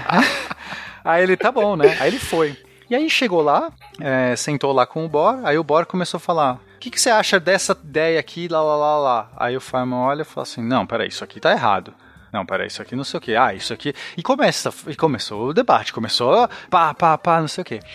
E, e, e, ele não entendia por que, que eles estavam, por que, que ele chamou, né? E aí uma hora, é, é, esses encontros foram acontecendo, Fencas, assim, alguns dias eles foram marcando esse encontro. E um dia o Feynman pergunta pro, pro, pro filho do Borna, porque ele era a única pessoa que ele conseguia falar, assim, né, de contato direto do filho do Borna. Mas por quê? Por que, por que, que ele fazia aquilo? Aí o, ele falou assim, olha, quando o, a gente chegou aqui na primeira vez, é, o Bor percebeu que você foi a única pessoa que não ficou, tipo, paparicando, que não ficou ali, sabe, fazendo aquela pompa toda. E, você é a única pessoa que talvez tenha audácia de discordar dele, talvez tenha audácia de questionar, porque a maioria dos físicos, Fencas, quando o Bor falava, os caras só aplaudiam, sabe? E ele precisava justamente alguém para debater, alguém para tipo questionar. Então, novamente, a mesma característica do Feynman fazendo com que ele seja essa pessoa tão diferente. Por mais que ele desrespeitava essas patentes, isso, isso foi, foi valorizado muito, né? Porque no final das, das as pessoas tinham um tempo limitado ali, elas tinham que trocar ideia com quem realmente pudesse atacar as ideias deles. Entendi. Então, foi valorizado. Isso tá me lembrando um episódio de House, em que acontece justamente a mesma coisa, que ele dispensa um cara de uma equipe porque ele é, pensava muito igual a ele. Ele precisava de pessoas para ter o contraditório, né? Para fazer com que a ideia é, é, é, é, rolasse de fato. Eu achei muito interessante aquele episódio porque, de fato, a gente já comentou recentemente algumas vezes aqui no SciCast como que o cientista que escreve a ciência muitas vezes é também aquele que mais atravanca a ciência, né? Uhum. Porque você tem uh, um dos motivos é justamente essa questão de que surge a autoridade e não tem quem o questione, né? O, o pergunte. E aí você tá mostrando que o Feynman independia da posição da pessoa, ainda assim ele ia discutir as ideias. Então, voltando às anedotas do menino Feynman, né? Quando o menino Feynman chega em Los Alamos, é anunciado para todo mundo que eles ficariam duas pessoas por quarto, né? Cada quarto teria uma beliche dupla, né? E eles ficariam em dois por quarto. Só que o Feynman estava decidido a dormir sozinho, ele não queria duas pessoas no quarto. Ele brinca que a primeira coisa que ele fez quando ele chegou lá foi procurar ver onde é que ficava o dormitório das mulheres, para tentar encontrar o quarto que fosse o mais próximo possível das janelas delas, sabe? E depois disso, ele ele tenta armar alguma maneira de ficar sozinho no quarto dele. Então o que, que ele faz? Ele estava lá na mala dele com algumas coisas da esposa. E então ele chega, ele dorme e tal, ele escolhe um quarto para ele, dorme lá. No dia seguinte, antes de sair para trabalhar, ele joga em cima da cama um vestido dela e esparrama talco pelo banheiro e tal, como se uma mulher tivesse se arrumado ali, algumas coisas assim, sabe? Deixa ali arrumado de uma forma que parecesse que tinha duas pessoas lá, que tinha um casal naquele quarto. e aí passa o dia, ele chega à noite, tudo a, a, a camisola estava dobrada, tudo varrido, tudo limpo, o quarto arrumado. Ninguém falou nada. Aí ele faz a mesma coisa no dia seguinte. E aí ele vai fazendo isso todos os dias. Todos os dias ele finge que tem uma mulher dormindo lá com ele. E todos os dias, quando ele chega à noite, tá tudo arrumado lá. Até que baixa uma norma, baixa uma regra que não poderiam ter mulheres no dormitório masculino. E aí caiu. Não, mas aí a partir daí já tinha. O pessoal já tinha se estabelecido. E aí ele acaba ficando com um dormitório só pra ele. E acaba. E acaba que passa um tempo e tal, e os homens solteiros lá, eles começam a questionar isso. Poxa vida, que absurdo, por que isso, né? Somos todos adultos aqui, não precisa ter uma regra dessa. E aí eles acabam fazendo, escolhendo um representante entre eles, entre os homens ali do dormitório, para fazer parte do conselho da cidade, lá de Los Alamos, para poder discutir e questionar isso. E acaba que ele é que vira o representante dos, dos solteiros lá, entendeu? Apesar dele não ser solteiro, como ele morava sozinho lá, para poder questionar essa situação. E no final das contas, ele conta pro próprio Hansbeth é, essa história da camisola que ele deixava na cama, e o Hansbeth fala com ele que isso tudo aconteceu por causa dele. Que é, a, a, a, faxineira chegou lá no primeiro dia, viu as coisas lá, informou os militares que tinha uma mulher dormindo no dormitório dos homens, e aí eles começam. A, o problema todo é criado por causa dessa camisola que ele deixou lá, e isso vai escalando de uma forma que, por causa disso, os militares proíbem as mulheres lá, entendeu? Caraca. Ninguém descobriu qual o sentido da vida e. Isso não importa. Explore o mundo. Quase tudo é muito interessante se você for fundo o suficiente. Tem um caso, como ele é, se comunicava com a esposa por cartas, então tinha toda uma parte de censura, né? Existia censura lá, os caras, eles, eles concordaram, olha, tá bom, você tem um monte de informação aqui sensível, não sei o quê, as cartas vão ter que ser inspecionadas né? Então os sensores iam lá, abriam as cartas. Só que a esposa dele mandou uma carta um dia lá para ele, mandava algumas cartas para ele. Quando o sensor falou assim: "O que tá escrito aqui?" Aí o Feynman olhava e falou assim: "Não sei". Tava tudo em código, tava tudo uma mensagem toda estranha, criptografada. Ele tinha uma brincadeira tanto com a esposa quanto com o pai, que o, a esposa e o pai mandavam cartas para ele, eles inventavam códigos e mandavam para ele para ele tentar descobrir. Então era uma brincadeira comum que ele tinha com a esposa e com o pai. Era um jogo de criptografia, tipo, ele tinha que conseguir decifrar a carta. Então, os caras abriram a carta e falaram assim, o que tá escrito aqui? Não sei. Ah, mas é pra você. É, eu sei que é pra mim. Como é que fazendo a pressão, só que em vez dele chegar logo e contar, não, ele só foi respondendo as perguntas da maneira mais correta e precisa. Mas é, é, aí até o momento que os caras vão perguntar, ele falou assim: não, é porque eu tenho que descobrir isso. Eu não faço ideia do que tá escrito aqui. Quando eu descobrir a chave, eu te conto o que tá escrito. E aí nisso já foi aquele turbulência. Aí eles combinaram que então é o seguinte: olha, a sua esposa vai ter que mandar a chave do código junto na carta. A gente vai recolher a chave do código e vai deixar a carta passar para você, para que a gente possa ler Entendeu a parada? Aí eles começaram a fazer isso. Só que ele sempre tava tentando sacanear. né? Então... Esse cara tinha que ser preso, né? Exatamente, afinal, isso não é um esforço de guerra para vencer a guerra mais sanguinária da história da humanidade. Não, tá tranquilo, deixa eu zoar aqui. Tudo que ele faz é extremamente suspeito. Esse cara tinha que ser preso. Ele era muito importante. Porque em qualquer outro cenário ele tava preso. Não, Com mas o- o que certeza. ele queria mostrar, Fencas, eram as incongruências. É, isso era uma coisa que ele sempre é, lutou contra. Essas regras bobas, o sistema. As coisas que eram idiotas, assim, que eram absolutamente idiotas. Então tinha um negócio que era assim, os sensores, é, eles recortavam as palavras de sensor. Então a esposa falava assim, ah, eu não estou muito confortável com, essa, com esses sensores é, olhando nossa carta. Aí a palavra sensor estava recortada. Então ele recebia, não estou muito confiável com esses, não podia falar sensor. Aí eles fa- falaram assim, Fireman, a gente quer que você fale pra sua esposa não mais falar a palavra sensor. Aí ele escreveu uma carta, não pode mais falar a palavra sensor. Só que eles cortavam a palavra sensor pra mandar pra ela. E aí não conseguia falar porra da... Aí, sabe, aí ela falou de novo sensor, mas eu não consigo avisar, como é que eu vou avisar? E eram essas coisas idiotas, sabe? De, de tipo, era, é, sabe, a galera do militar super certinho, não sei o que, não via que, que era uma coisa meio burra que eles estavam fazendo. E o Fireman gostava disso, ele se alimentava disso.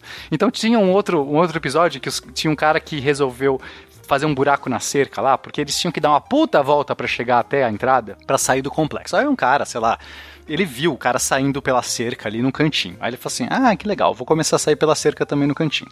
Só que em vez dele fazer isso na surdina, ele começou a fazer isso de boa, assim, do tipo, ele ia lá, saía pela cerca, voltava pela cerca, saía de novo, até o momento que as pessoas não podiam não notar isso. Ele começou a fazer igual o desenho animado. Ele saía pela cerca, aí ele entrava pelo portão, aí ele saía pela cerca, entrava pelo portão, saía pela cerca, entrava pelo portão, pro soldado do portão não entender o que estava acontecendo.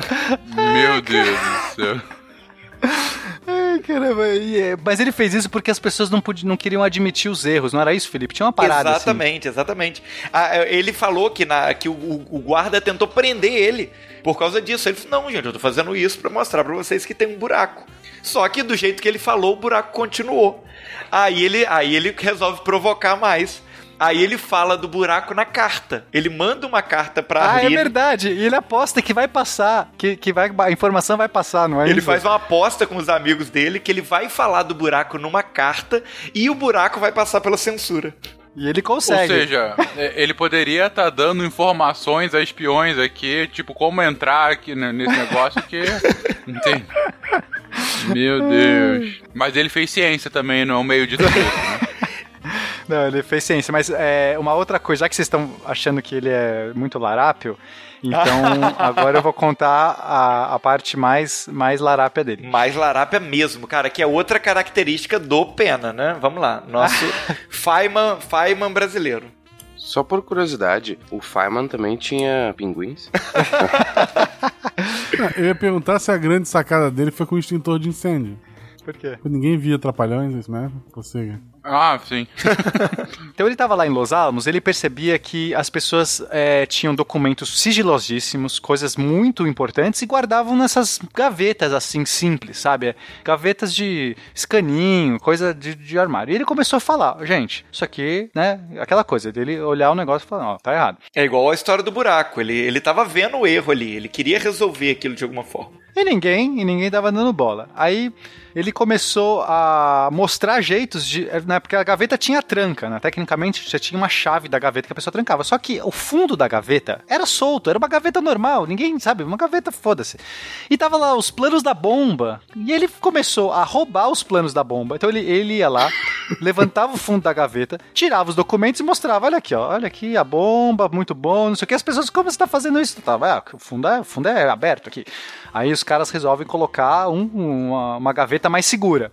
Só que ainda assim não era o seguro suficiente, porque os caras fizeram tudo, meu, tudo uma, uma parada de colocar umas hastes pra travar, um, né? E no final você conseguia, tinha um vãozinho lá na parte de trás, que se você enfiasse o dedinho assim, você conseguia puxar o último papel, só que com o último papel você puxava o de cima, de, de- puxava o de cima. E o Feynman se divertia, obviamente ele se divertia fazendo isso. Mas, mas ao mesmo tempo, era uma, ele queria fazer isso pra mostrar que o negócio não era seguro, né? Que era só uma, fa- uma falsa ideia de segurança. Ele conta que ele fazia tipo assim: ele chegava pra pessoa e falava assim: Ah, tá aqui, ó, muito obrigado pelo seu relatório, né? Que eu usei aqui pra fazer tal coisa. Aí a pessoa falou: Ué, mas onde você pegou esse relatório? Ah, peguei no seu arquivo. Mas, mas eu tranquei o arquivo. Ah, eu sei, é porque as fechaduras não são boas. E ele fazia isso o tempo todo. Ele pegava tudo de todo mundo e depois devolvia. Caraca. E só que aí depois que eles colocaram uns cadeados com, com senha, né, tinha aquele tipo de combinação. O Fireman, ele gostava muito de descobrir de desafios. Então, aquilo era um desafio pra ele. Ele dava aquelas coisas, era um desafio. Ele falou assim: "Ah, eu quero ver como que abre esse negócio". E começou a aprender. Ele ele ele começava, ele começou a aprender tanto a abrir fechadura normal, né, porque ele, ele conhecia a técnica, né, a ideia por trás, mas era uma parada que leva muito tempo pra você aprender, mas depois desse de combinação, ele queria saber se tinha tinha uma, algum jeito de fazer isso, né? Basicamente ele olhava e falava assim: será que tem como abrir? E é, assim, é uma história muito longa, essa acho que não vai caber nesse cast, mas o fato é que ele começou a virar um cara muito bom de abrir cadeados, Fencas. Ele virou o arrombador de cofres de Los Alamos, é nesse nível. Mas assim, ele conseguia fazer umas paradas absurdas. Só que ele conta tudo isso no livro. Não é que ele fala assim de um jeito pra parecer que é muito difícil. Ele começa a mostrar as aflições dele. Fala assim: ah, isso aqui precisa de um profissional arrombador pra fazer isso, mas eu vou fazer de um outro jeito aqui, porque eu não sou um profissional arrombador. Eu vou inventar um outro jeito usando física. E ele inventava um outro jeito pra abrir. E aí ele conseguia abrir não sei o quê. E ele foi fazendo isso com vários cofres e tudo mais. Até que depois que o projeto acabou, né? E eles estavam se desfazendo de coisas, tinham vários armários que ninguém conseguia mais abrir. Porque perdeu a chave, o cara foi embora, não lembrava a combinação. E aí o, chamava, avisavam ele, né, pra abrir. Então ele ia lá, conseguia abrir, tentava fazer um esquema lá pra abrir. Só que tinha um, um- um- cadeado, um cofre enorme lá que um capitão mandou trazer porque achava que aquelas gavetas não eram boas pra ele. Então o cara mandou trazer um, um cofre de não sei da onde, que era um daqueles mais complicados. E eu acho que ele tinha razão, né? Não, é o cofre mais monstruoso de todos, é o melhor de todos. Era, era inviolável esse cofre. Era inviolável. E, e, o- e o Fireman falou assim: pô, isso aqui vai ser difícil de, de conseguir abrir. Só que ele descobriu que tinha um cara que trabalhava lá no, é, no almoxarifado, sei lá, consertando coisa, que era um cara que foi chamado por conta de, de, de dar assessoria pros cofres, não é isso, Fê? Não lembro É, direito. ele, da história. ele, ele era serralheiro, então ele conseguiu furar esse cofre e abri-lo, sabe?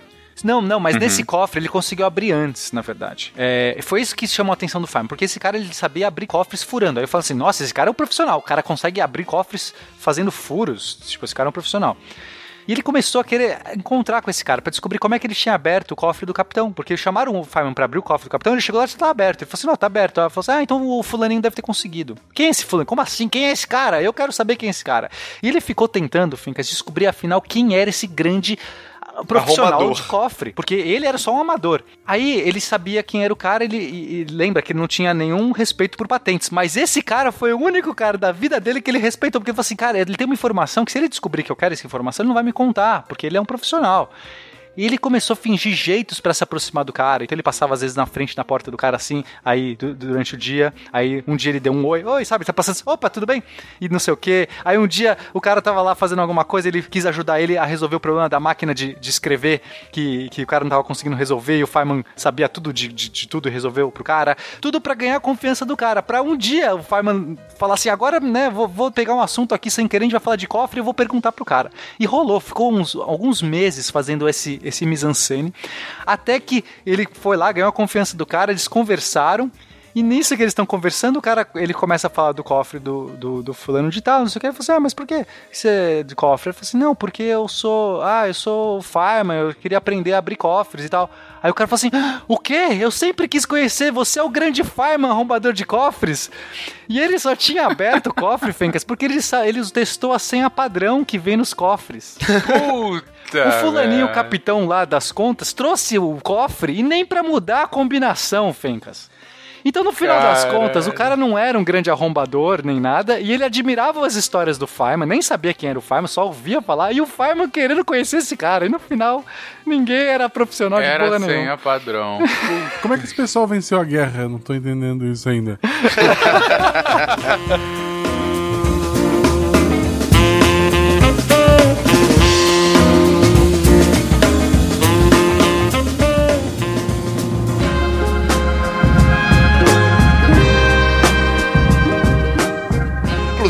nessa história de cofres ainda tem uma história famosa que ficou, que é quando ele, ele precisa de pegar um arquivo, é, porque ele estava terminando os cálculos da bomba mesmo, já no finalzinho.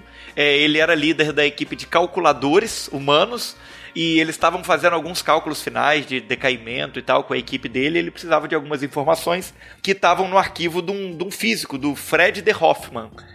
E aí ele invade, o, ele entra no escritório do Hoffman, o Hoffman não tá lá na cidade no momento, e aí ele, ele vai testando, né? É um desses cofres muito bons, ele começa a pensar em qual que poderia ser a, a solução, né? Qual que poderia ser a senha. E aí ele descobre que, na verdade, a senha eram os dígitos do, do número de Euler. Era, do, era 27, 18, 28. Ele fez, ele fez usando o número de Euler.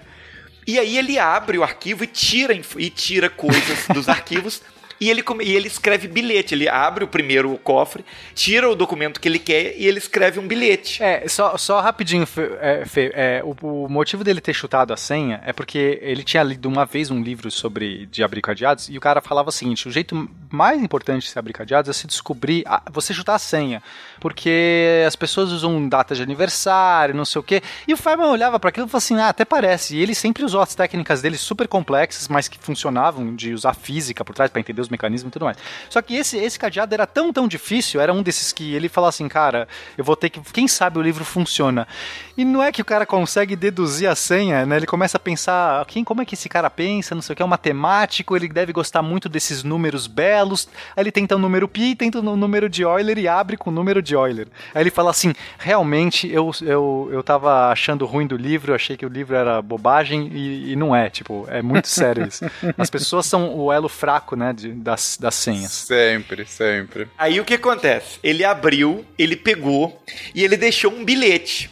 Peguei emprestado o documento número LA, papapá, assinado Feynman, o arrombador de cofres.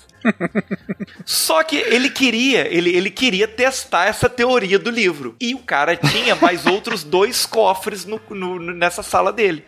Então ele falou, poxa vida, será que o cara é, ele, ele vai usar a mesma senha nos outros? E aí ele testa a mesma senha no segundo cofre e é exatamente a mesma. Aí ele abre e escreve um outro bilhete. Coloca assim, ó, não foi mais difícil abrir esse do que o outro.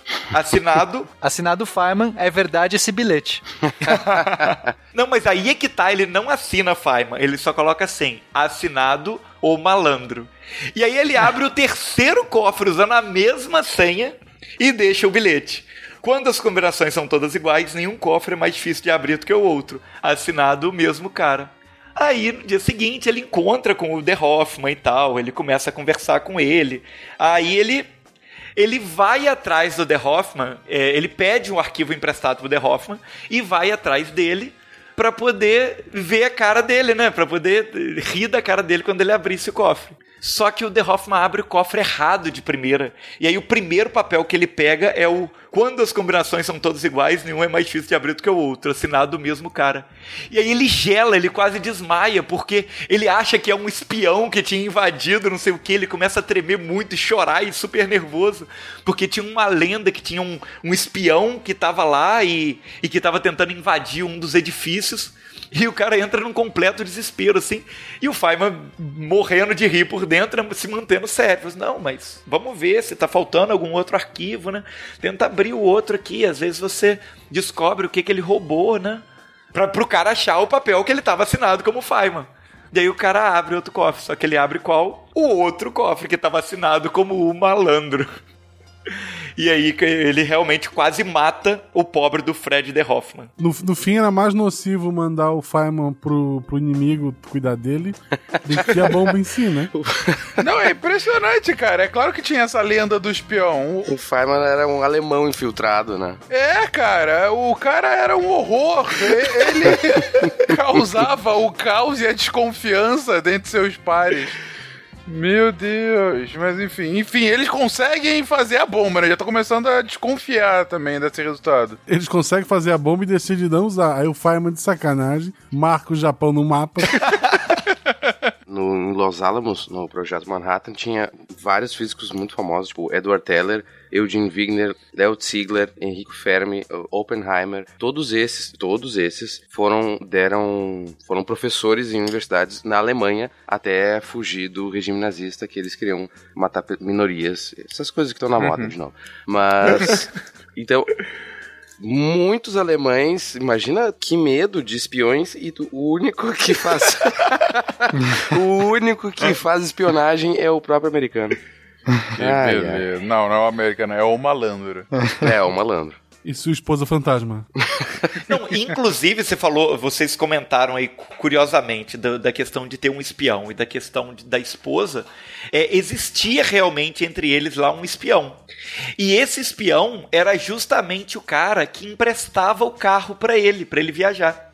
E o cara, e esse cara, ele chegou a dar uma, dar uma, uma, quando foi entrevistado, quando perguntaram sobre isso, sobre a possibilidade de um espião e tal, ele fala que se ele tivesse que chutar alguém ali, ele chutaria que o espião é o Feynman porque toda semana ele pegava o carro e viajava para Albuquerque para poder visitar a esposa, não sei o quê, que ele realmente é que poderia ser o espião. Eu chutava isso também. Eu também. e quando eles descobrem que esse cara, esse Klaus Fuchs, é, era o espião soviético, ele. Não, como é que era o sobrenome dele? ele era o Klaus Fuchs. Ok. Ah, olha só, tá. Ele conseguiu ser mais suspeito que o Feynman. Quem está ferrando com este batalhão? Hum. Acaba que o, o, o, FBI passa a seguir de perto o Feynman, assim, porque realmente podia dizer alguma coisa, né? Quando o próprio espião indica alguém como um possível espião. Mas por falar nisso, uh, a gente tem uma parte trágica aqui, que é a morte da esposa dele. Então, quando ele estava lá em Los Alamos, ela falece. Ele, ele pega o carro desse cara, inclusive, para ir até o hospital. No caminho, quatro pneus furam do carro. Assim, é absurdo. Eu nunca vi mais desinfortúnio do que esse. Chega uma hora que ele não consegue mais, não tem mais step, não tem mais pneu reserva, não tem mais como remendar. Ele pega um carona ele consegue chegar nas últimas horas da esposa dele, né? É, porque ele, ele, recebeu, na verdade, ele já tinha deixado sobre aviso que a qualquer momento ela estava nas últimas que iam avisar ele que, que ele tinha que sair pra falar com ela. E na hora que, que ela morre, né? Ele, ele não, não, não chora, assim, ele não, não cai a ficha dele, né? Ele se resigna, ele volta, as pessoas perguntam, ele não quer nem falar nada, ele tipo, não, vamos fazer o trabalho, né? Tipo, tem trabalho para ser feito, não sei o que e tal. É, só depois de alguns meses que ele vai que acontece que ele tá passando numa, numa vitrine, ele vê uma roupa que ela gostava, alguma coisa que ele lembra dela, alguma coisa que remete nessa hora que vem tudo e ele chora ali aquele momento que ele sofre mesmo a perda. Eu acho que aquele, aquele momento de estresse que ele estava vivendo, da bomba, de um monte de coisa acontecendo, é, ele simplesmente colocou foi para um outro lugar, colocou a esposa dele num outro lugar para poder resolver aquilo, aquela pressão. Porque a gente tá falando dessas brincadeiras todas, parece que Los Alamos era uma piada, né? É, é, obviamente que não, né, gente? A gente só tá contando aqui as anedotas do Feynman. Mas era uma pressão grande, era todo um esforço de guerra, as pessoas estavam realmente compromissadas para terminar a bomba antes dos alemães. Claro. E, e, eles conseguem terminar a bomba. Tem até também um caso interessante que o Feynman é o único que vê o teste da bomba atômica. Porque o que acontece? É, quando eles foram fazer o teste finalmente lá, explodir a bomba, não sei onde que era, acho que no deserto, alguma coisa Trinity. assim. Acho que foi. É porque eles É, fizeram a dois Trinity, testes, é. né? Isso, acho que foi a isso. Trinity esse. E aí. uh, eles têm dois grupos, um que fica mais perto, é, sei lá, X quilômetros, e o outro fica mais longe, que era o, que era o caso deles, que é onde estava o Feynman, a não sei, também X quilômetros. Eles têm, todos têm que colocar um, um óculos, um óculos escuro desse tipo de, de soldador, sabe? Uma coisa bizarramente pro- protegida, porque é, a, a radiação que vai emitir da, da bomba é absurdo. E o Feynman começa a pensar, ele fala assim, não, mas é, ele faz umas contas loucas, e ele fala assim, cara, é, não vou ver nada. Se eu colocar esse óculos aqui, eu não vou enxergar nada. É, eu, mas eu sei que a luz, é, a luz refletida, ela é polarizada. Então ele resolve é, enxergar a, a- ele resolve enxergar a bomba através de um vidro, por meio, ele olha um reflexo num vidro assim, e ele tem segurança, que ele conhece. Ele entende de física nesse nível, né, insano, a ponto de ele confiar que ele, não, ele vai, ele resolve, é isso, né, Felipe? Ele enxerga através do reflexo. exatamente. O vidro do caminhão. Só pra deixar claro que nem sempre luz refletida é polarizada, né? É, a questão que ele sabia que não era a radiação visível, o problema seria a radiação ultravioleta.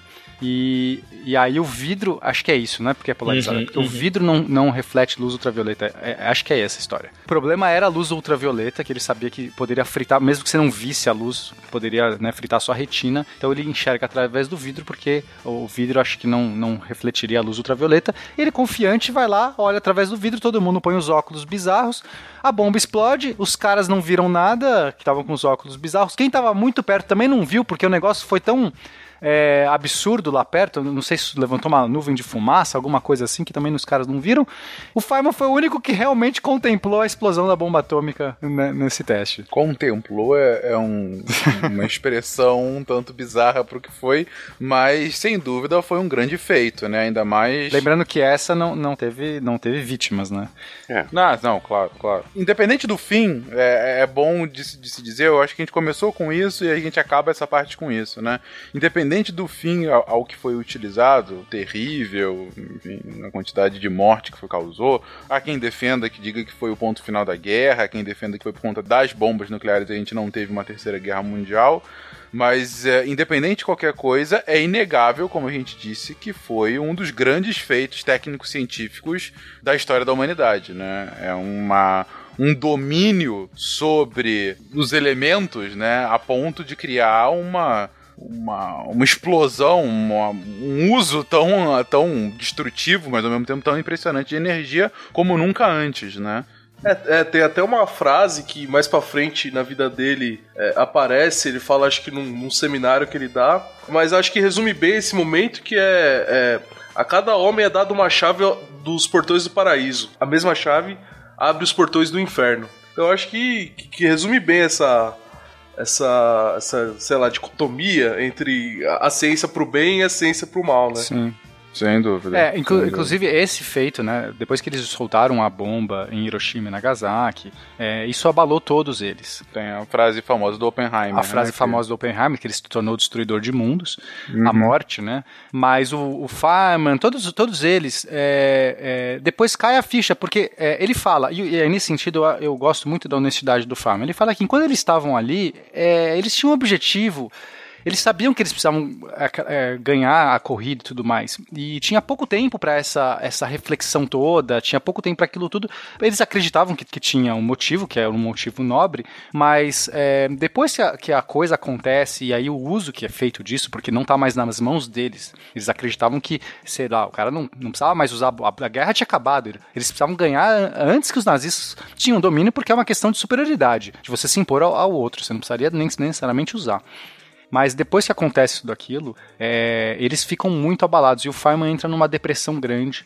Isso vai acontecer pela morte do pai também, que acontece nessa época. Então você teve a esposa que morreu, o pai dele morre e a explosão da bomba atômica em 45, tudo isso vai deixando ele é, vazio, ele começa a entrar numa depressão muito grande, ele não, não, não, tem, não tem mais tanta vontade de, de fazer as coisas.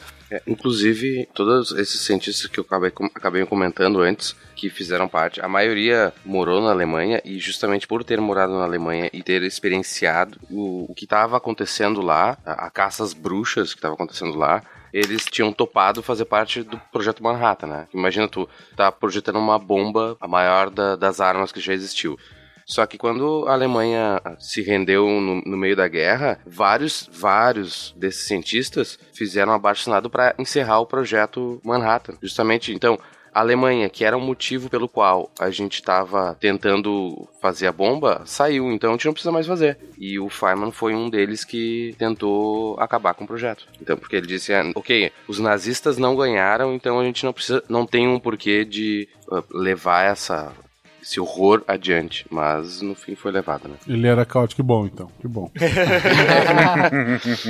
Estamos tentando nos provar errados o mais rápido possível, porque apenas desse jeito poderemos progredir.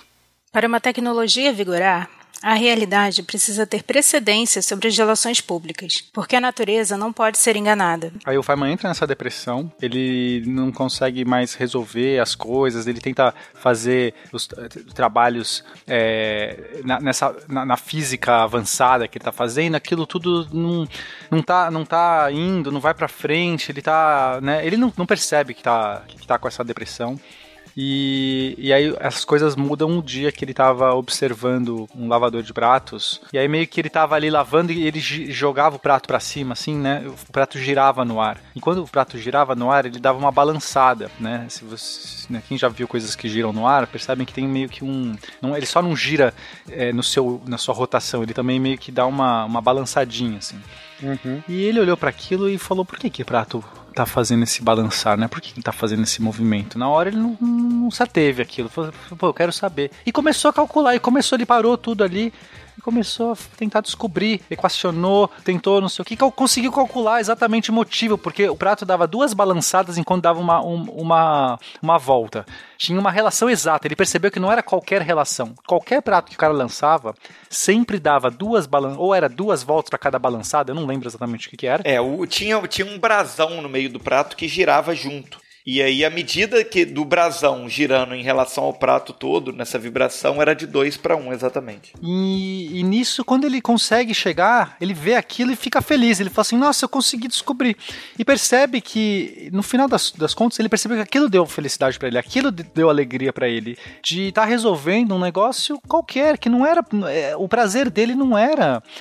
Não era, sei lá, porque é uma coisa maior, porque na verdade ele é feliz, ele, ele quer descobrir a natureza, ele realmente quer entender as coisas, e as coisas podem ser as mais triviais. De repente aquilo dá um estalo pra ele. Aquilo devolve pra ele a felicidade, a alegria de, de querer inspecionar. Então ele resolve que a partir daquele momento ele iria entrar em qualquer projeto porque ele queria se divertir, porque ele na verdade queria descobrir as coisas. E não porque tinha lá um- uma justificativa, toda uma, um, sabe, um questionamento, sei lá, ou uma importância maior. Não era por isso. Ele retoma aquela inocência dele de criança de, de fazer experiências pelo prazer de aprender uma coisa nova, né? Basicamente isso. Isso vai impulsionando toda a obra dele, Fencas, porque no momento que ele, que ele, que ele retoma essa felicidade, ele começa. Ele esquece os problemas que ele estava resolvendo, que tinham empurrado meio pra ele, ou que era importante resolver. Ele começa a pegar coisas aleatórias, é, faz um acordo lá com o orientador dele, meio que do tipo, dá um apoio pra ele, né, Pra ele fazer isso, porque ele era genial, né? É, é assim, o Feynman descobrindo a, a rotação do prato é genial e alguém vai usar isso pra alguma coisa. Esse que é a questão. tipo, não é inútil, é, é- é a ciência básica sendo feita. Ele é o tipo de cara que você fala assim, faz qualquer coisa, eu te pago por cinco anos pra você fazer qualquer coisa, não importa o que, só o que você quiser. E aí eu olho para aquilo e alguma coisa vai sair de bom. E a partir de então ele retoma toda essa felicidade dele e o trabalho de, de acadêmico dele deslancha, porque ele vai começar a pegar coisas nada a ver, fazer associações com outras coisas nada a ver, ele vai pegar toda aquela ideia lá do começo que ele já tinha desenvolvido do elétron, retomar com outras ideias que ele estava fazendo, inclusive essa rotação dos pratos, ele consegue aplicar esse conceito da ressonância, da rotação, ele aplica isso também na- na- nas contas dele, quer dizer, ele realmente junta tudo e aí vai deslanchando o caminho dele. E aí, literalmente, o caminho, porque ele inventa um negócio chamado as integrais de caminho do Feynman, que é uma das maiores contribuições que ele tem para a ciência. E é agora que a gente vai falar delas? Talvez seja o momento. Então, vamos lá. Tá bom, agora eu peço pro ouvinte é, atenção, porque não é só de piadolas que esse cast é feito. Ok. Vamos pra física hardcore. Agora é física hard, galera, vamos lá. O Feynman, ele atacou um problema chamado problema da mínima ação. Então, pra explicar isso, eu quero tentar ser o Feynman explicando no sentido de explicar de verdade, não só falar um monte de bobagens pra que o público fale, olha como o Pena fala difícil, eu não entendi nada. Vou tentar, vou tentar falar alguma coisa que faz sentido. Então, vamos entender como é que a gente pode resolver na física clássica um, um- a gente quer descobrir o movimento de um, de um objeto, de um sistema, né? Basicamente, perguntar, eh, descobrir a trajetória que os objetos fazem aí em certas forças. Como é que você faz? Você usa a lei de Newton, né? A lei de Newton tá aí desde mais de 300 anos, não sei o que, as pessoas usam, que é você, você né, usa força igual massa vezes aceleração. Essa aceleração, Fencas, pode ser descrita como uma derivada, como uma, uma variação de velocidade, certo? Velocidade, Ok. é, aceleração é variação da velocidade. Claro, uma derivada, bem simples. Trivial. Claro, trivial. Trivial. Então você, isso nada, isso nada mais é, Fencas, do que uma equação diferencial. Sim, essas coisas que a gente fala, que físicos adoram resolver e tudo mais, que as pessoas têm medo, a, a equação de Newton nada mais é do que uma equação diferencial. Se você souber as forças que agem no sistema, você consegue calcular que tem uma derivada, né, que é essa variação dessa velocidade. Se você derivar de novo, você chega na posição da na derivada segunda, quer dizer, a variação da variação é a posição, né? Porque a variação da velocidade é a ace- aceleração. A variação da posição é a velocidade. Então, basicamente, você escreve uma bonita equação diferencial, resolve isso, chega na equação que descreve o movimento. Parabéns, resolveu o problema. Você é um bom físico. Só que tem outro jeito de fazer isso. Tem um jeito que não, não parte de uma equação diferencial. É, usando o princípio de Hamilton, que foi um matemático físico famoso que escreveu algu- algumas relações como a hamiltoniana de um sistema. E o princípio de Hamilton diz que você sempre pode é, ter uma abordagem é, equivalente de uma equação diferencial numa forma integral. Princípio de Hamil- Hamilton. Hamilton é, esse- é- é vice de alguém? Não, é o comandante. ah, tá. Não. Não é o comandante. Então, é, ou seja, você pode escrever da mesma maneira que você, em vez de escrever uma equação diferencial, que é variação de alguma coisa é outra coisa, você escreve numa integral, que é a somatória de algumas coisas, quer dizer, o conjunto se integra. Você está dando a ideia do, do somatório daqueles movimentos ou daquelas energias do sistema, meio que para entender a dinâmica dele. A gente chama isso de você escrever a ação do sistema. Então, ação é uma quantidade meio difícil de definir, porque não é como energia, velocidade, posição, que é assim, tem um entendimento físico fácil. Essa ação vai ser descrita como a integral da Lagrangiana do sistema no caminho que a partícula estiver fazendo. O que é Lagrangiana? Lagrangiana é uma função, eu sei que é complexo, vou tentar deixar fácil. Lagrangiana é uma função escrita pelo Lagrange, que a gente já citou várias vezes esse cara, que meio que você consegue escrever é, uma equação que envolve a, a energia cinética menos a energia potencial do sistema em umas coordenadas específicas, tá? Não vou entrar, a gente chama de coordenadas generalizadas. Se você escrever a energia cinética menos a energia potencial de um sistema em coordenadas generalizadas, você descreve a Lagrangiana do sistema. Então, basicamente, é uma diferença de energia. E se você integra isso no caminho que a partícula fez, então, é, cada trajetória que a partícula vai fazer, você vai integrando, você vai somando essa energia, essa diferença de energia. Se ela fizer um outro caminho, você integra no caminho. Você faz isso para qualquer caminho que você quiser. Cada um desses caminhos vai te dar um valor para essa ação, que é essa somatória. A gente chama de ação. É um nome tosco, não significa nada, não sei porque chama ação. O princípio é, da minimação diz que o caminho real, o caminho verdadeiro que a partícula vai fazer é aquele em que a ação é mínima ou estável. Na verdade, pode não ser mínima, pode ser outros, mas não importa. Para facilitar aqui para o público, é o, é o caminho que a ação é mínimo. Basicamente, é uma lei do mínimo esforço do universo. As coisas se, elas coisas elas se projetam, elas, elas tendam a seguir o caminho onde ela vai ter o menor esforço para acontecer. O menor esforço para acontecer. Então, se você consegue calcular diversos caminhos e você descobre um, um caminho que é o mínimo nessa ação, você descobriu o, o sistema, você descobriu realmente a dinâmica do sistema, sem usar a lei de Newton. Você vê, é uma abordagem totalmente diferente. Você não precisa. Você joga fora, você não sabe nem o que é a lei de Newton. Newton nunca existiu. Se você conhecer o princípio da minimação, calcular essa Lagrangiana, etc., você consegue calcular a mesma equação, chegar no mesmo resultado do que se você tivesse aplicado a lei de Newton. Ok, esse era um princípio muito legal, a gente utiliza isso em mecânica avançada, né, no sentido sentido de, às vezes você tem sistemas muito mais complexos que não dá para se aplicar a lei de Newton, você usa esse princípio de minimação, porque você pode usar para N partículas, é fácil de, quer dizer, tipo, é mais fácil de resolver em algumas circunstâncias. Inclusive, esse princípio, ele é análogo ao princípio do Fermat. É o Fermat que a gente já falou dele aqui no, né, fez um cast muito legal sobre ele, que ele descobriu que a luz, olha que legal, Fencas. A luz, ela sempre faz o caminho mais rápido entre dois pontos. Aí você fala assim, nossa, mas parece meio óbvio isso. Se você pegar, por exemplo, um, um, prisma, né? Sei lá, é um vidro, a luz vai mudar de meio. Uhum. Então, ela vai curvar, ela não vai, ela não vai sofrer tipo um desvio quando ela passa no prisma, a refração dela, certo? Ela vai fazer uhum. uma curvinha. Isso. Aí você pegou qualquer ponto que ela saiu aqui da sua lanterna e um ponto que ela chegou lá dentro do, do, do prisma. Você marcou esses dois pontos. Uhum. Então, tem um caminho que não é uma linha reta que une esses dois pontos, que é o que a luz fez se a luz fizesse qualquer outro caminho, passando, por exemplo, se ela tivesse ido em linha reta, se ela fizesse em linha reta, ela teria chegado no prisma antes do que se ela tivesse feito aquela curva. Só, e aí a velocidade dela dentro do prisma é menor do que no ar. Então ela não teria chegado antes naquele ponto. O ponto que o caminho que ela faz é o caminho de, mais rápido que ela poderia fazer. Então às vezes não vale a pena você, sabe? Imagina que você, você, você tem uma praia e um, um, lago e você tem que chegar do outro lado. Você pode contornar pela praia até o outro lado ou você pode atravessar nado. Atravessar nado é mais rápido, é mais é mais direto. Só que você vai levar mais tempo nadando. Se você contornar a praia você talvez demore muito tempo porque a praia é gigantesca. Você tem que dar, contornar o lago inteiro, é muito grande. Talvez exista um caminho ótimo que você vai um pouco na praia e um pouco no lago, nadando, que é o que você chega mais rápido. Esse é o caminho que a luz vai fazer. Enfim, isso é um desdobramento do princípio de minimação. E esse é o caminho da luz, tá bom. Não. Não.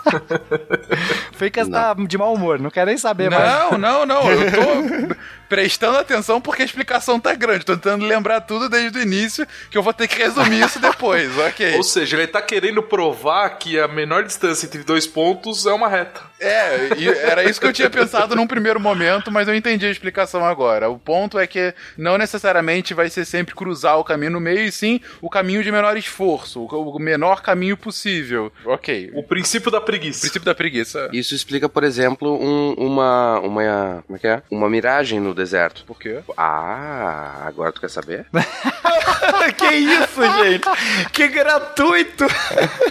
A luz vai pelo caminho mais curto, beleza? Ah, então, ah, por causa do índice de refração, como, como o Pena falou, a luz vai por um caminho que tá mais quente, ou seja, tá menos denso, e é mais fácil para ela passar, ela vai chegar num- numa uma velocidade maior ali, e ela acaba fazendo uma curva por causa disso.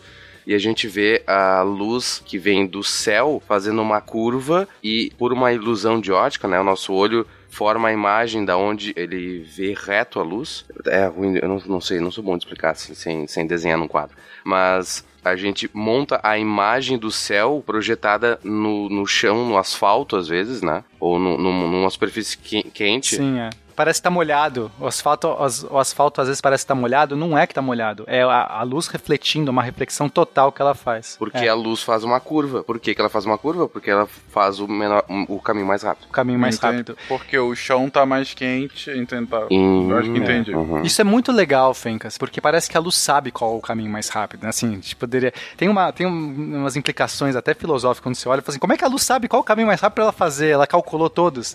E aí o Feynman vai entrar. E, putz, isso é tão, tão legal. Até, até me arrepia às vezes quando eu penso nisso. Então vamos entender o que, que isso tudo tem a ver com o trabalho do Feynman. Então a gente definiu, tudo, tudo que eu falei agora é física clássica. A gente definiu o princípio da minimação, mínimo esforço do universo, que a luz faz o caminho mais, mais rápido, não necessariamente o caminho mais curto entre os pontos. Aí o Feynman queria, ele pensou, é, usando toda aquela dedução que ele já tinha feito lá em cima, é, lá em cima, lá no começo do cast, que ele queria calcular para os elétrons a parada, então ele estava tentando achar o princípio da minimação para quântica. Ele falou assim: olha, eu preciso descobrir um análogo. Ele achava que tinha que ter um análogo. Ele gostava dessa intuição de que existia um princípio de minimação que era maior do que até uma lei de Newton, uma coisa meio que. né, Era um princípio, era uma coisa, sei lá, que ele achava que era mais, mais importante ou mais essencial. E ele começou a procurar, mas é muito mais complicado, porque na quântica as partículas não fazem trajetórias, Fencas. A, a gente já falou que a- as partículas, elas, elas não, não. Você não tem o conceito de trajetória. Ela não sai daqui, dá uma voltinha por aqui, chega aqui.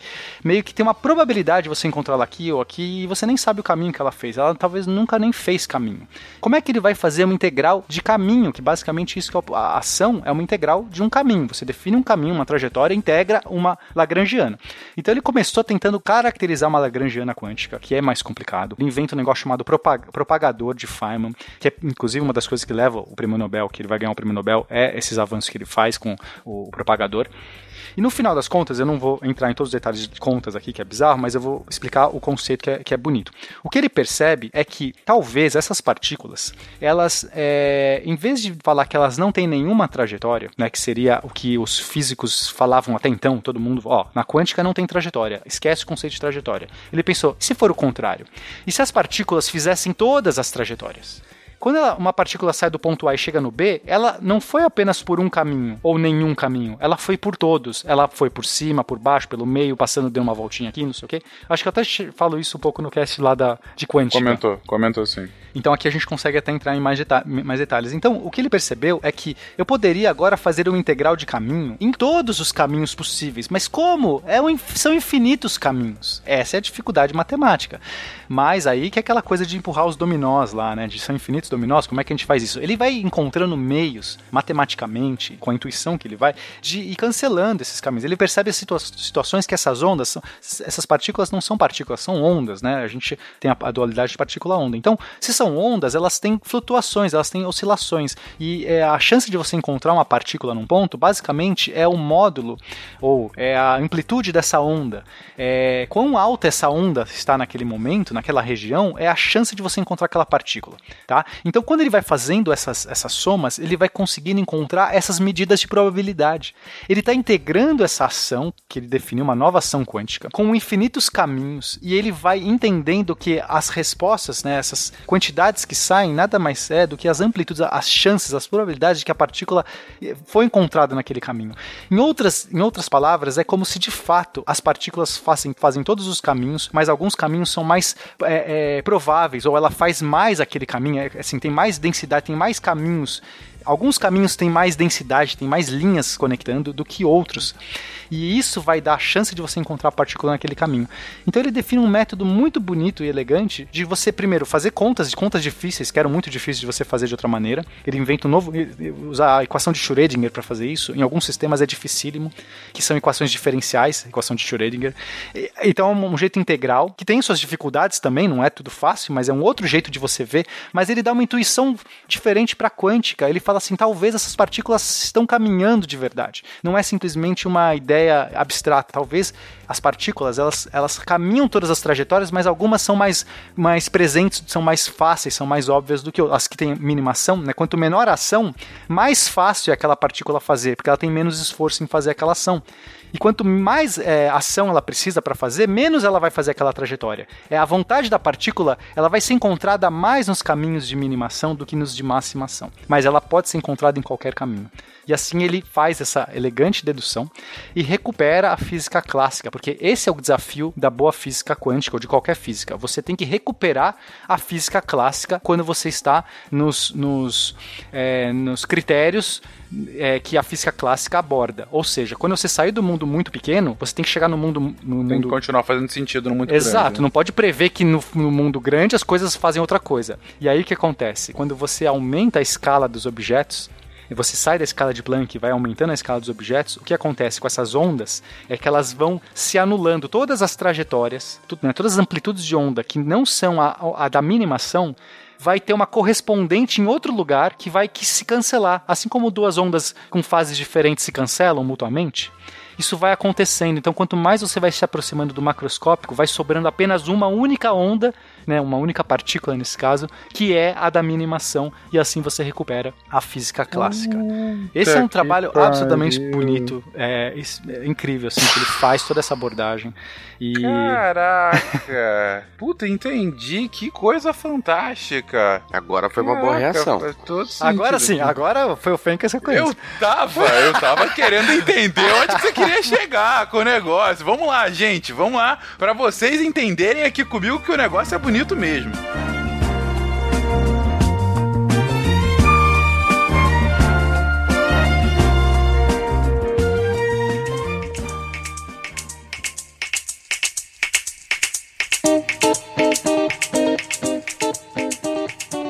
Você viu a explicação do Pena tu levou quase 10 minutos pra chegar até gente, aqui, foi- mas não, mas é foi porque necessário. tinha que explicar mesmo tudo. O- ele começou dizendo que você já tinha na teoria, na- na física clássica, você já tinha esse princípio da minimação e que pode ser resumido em a luz vai sempre é, é, ir de um ponto A do ponto B no caminho mais fácil possível. Mais não é nem rápido. necessário- é, é- quando eu digo mais fácil, é, é porque é aquele que de, de menor resistência, Esforço. é aquele que ele vai mais, menor esforço possível. E daí ser- seria o mais rápido. Então, ela sempre vai percorrer o mais rápido possível. E você, se você parar pra pensar em física clássica, ok, macroscópico, tô- tá bonito, é assim que a reta funciona, foi isso que o Armando disse, né? Ora, você tá me descrevendo a reta, é óbvio, né? O mais fácil. Mas quando a gente vai pra escala do muito pequeno, a gente tem que lembrar que não tem isso, que na verdade você uma partícula não é uma bolinha que vai de um lado pro outro. Uma partícula é uma onda, uma onda é uma partícula é aquela suruba do microscópio. Mas aí o Feynman tenta aplicar essa explicação do microscópico pro macroscópico da seguinte forma: Horas, no microscópico, a partícula, enfim, a onda também, ela tá indo em todos os lugares ao mesmo tempo. É, não é que ela tá prevendo antes, é- ela está em todos os lugares ao mesmo tempo. Ela não tá só naquele que a gente está identificando, ela percorreu tudo. E mas como a gente não sabe exatamente onde ela está, ao mesmo tempo que a gente sabe a velocidade dela, aquela velha questão da quântica, né? Ou eu sei uma coisa, eu sei outra, a gente o tempo todo tá mexendo com probabilidade. E a gente sabe que ela está em alguns lugares mais provavelmente do que outros. E esses lugares são justamente aqueles em que ela tem menos esforço de estar, são aqueles que são mais fáceis dela estar lá. Então é muito mais provável que ela esteja nos lugares em que ela tenha menos esforço de lá estar. E assim você explica o microscópico.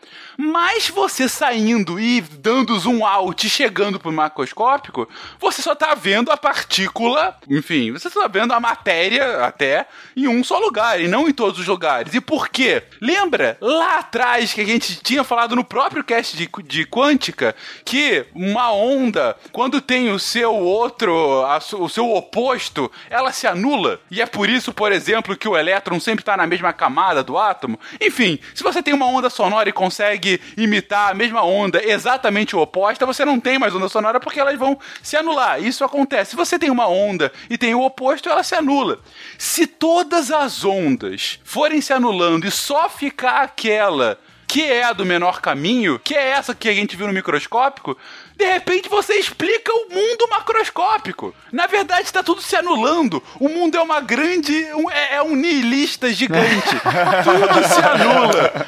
Só Perfeito. fica o que tem o de Perfeito. menor resistência. E é isso. Assim a matéria é explicada, do micro para o macro.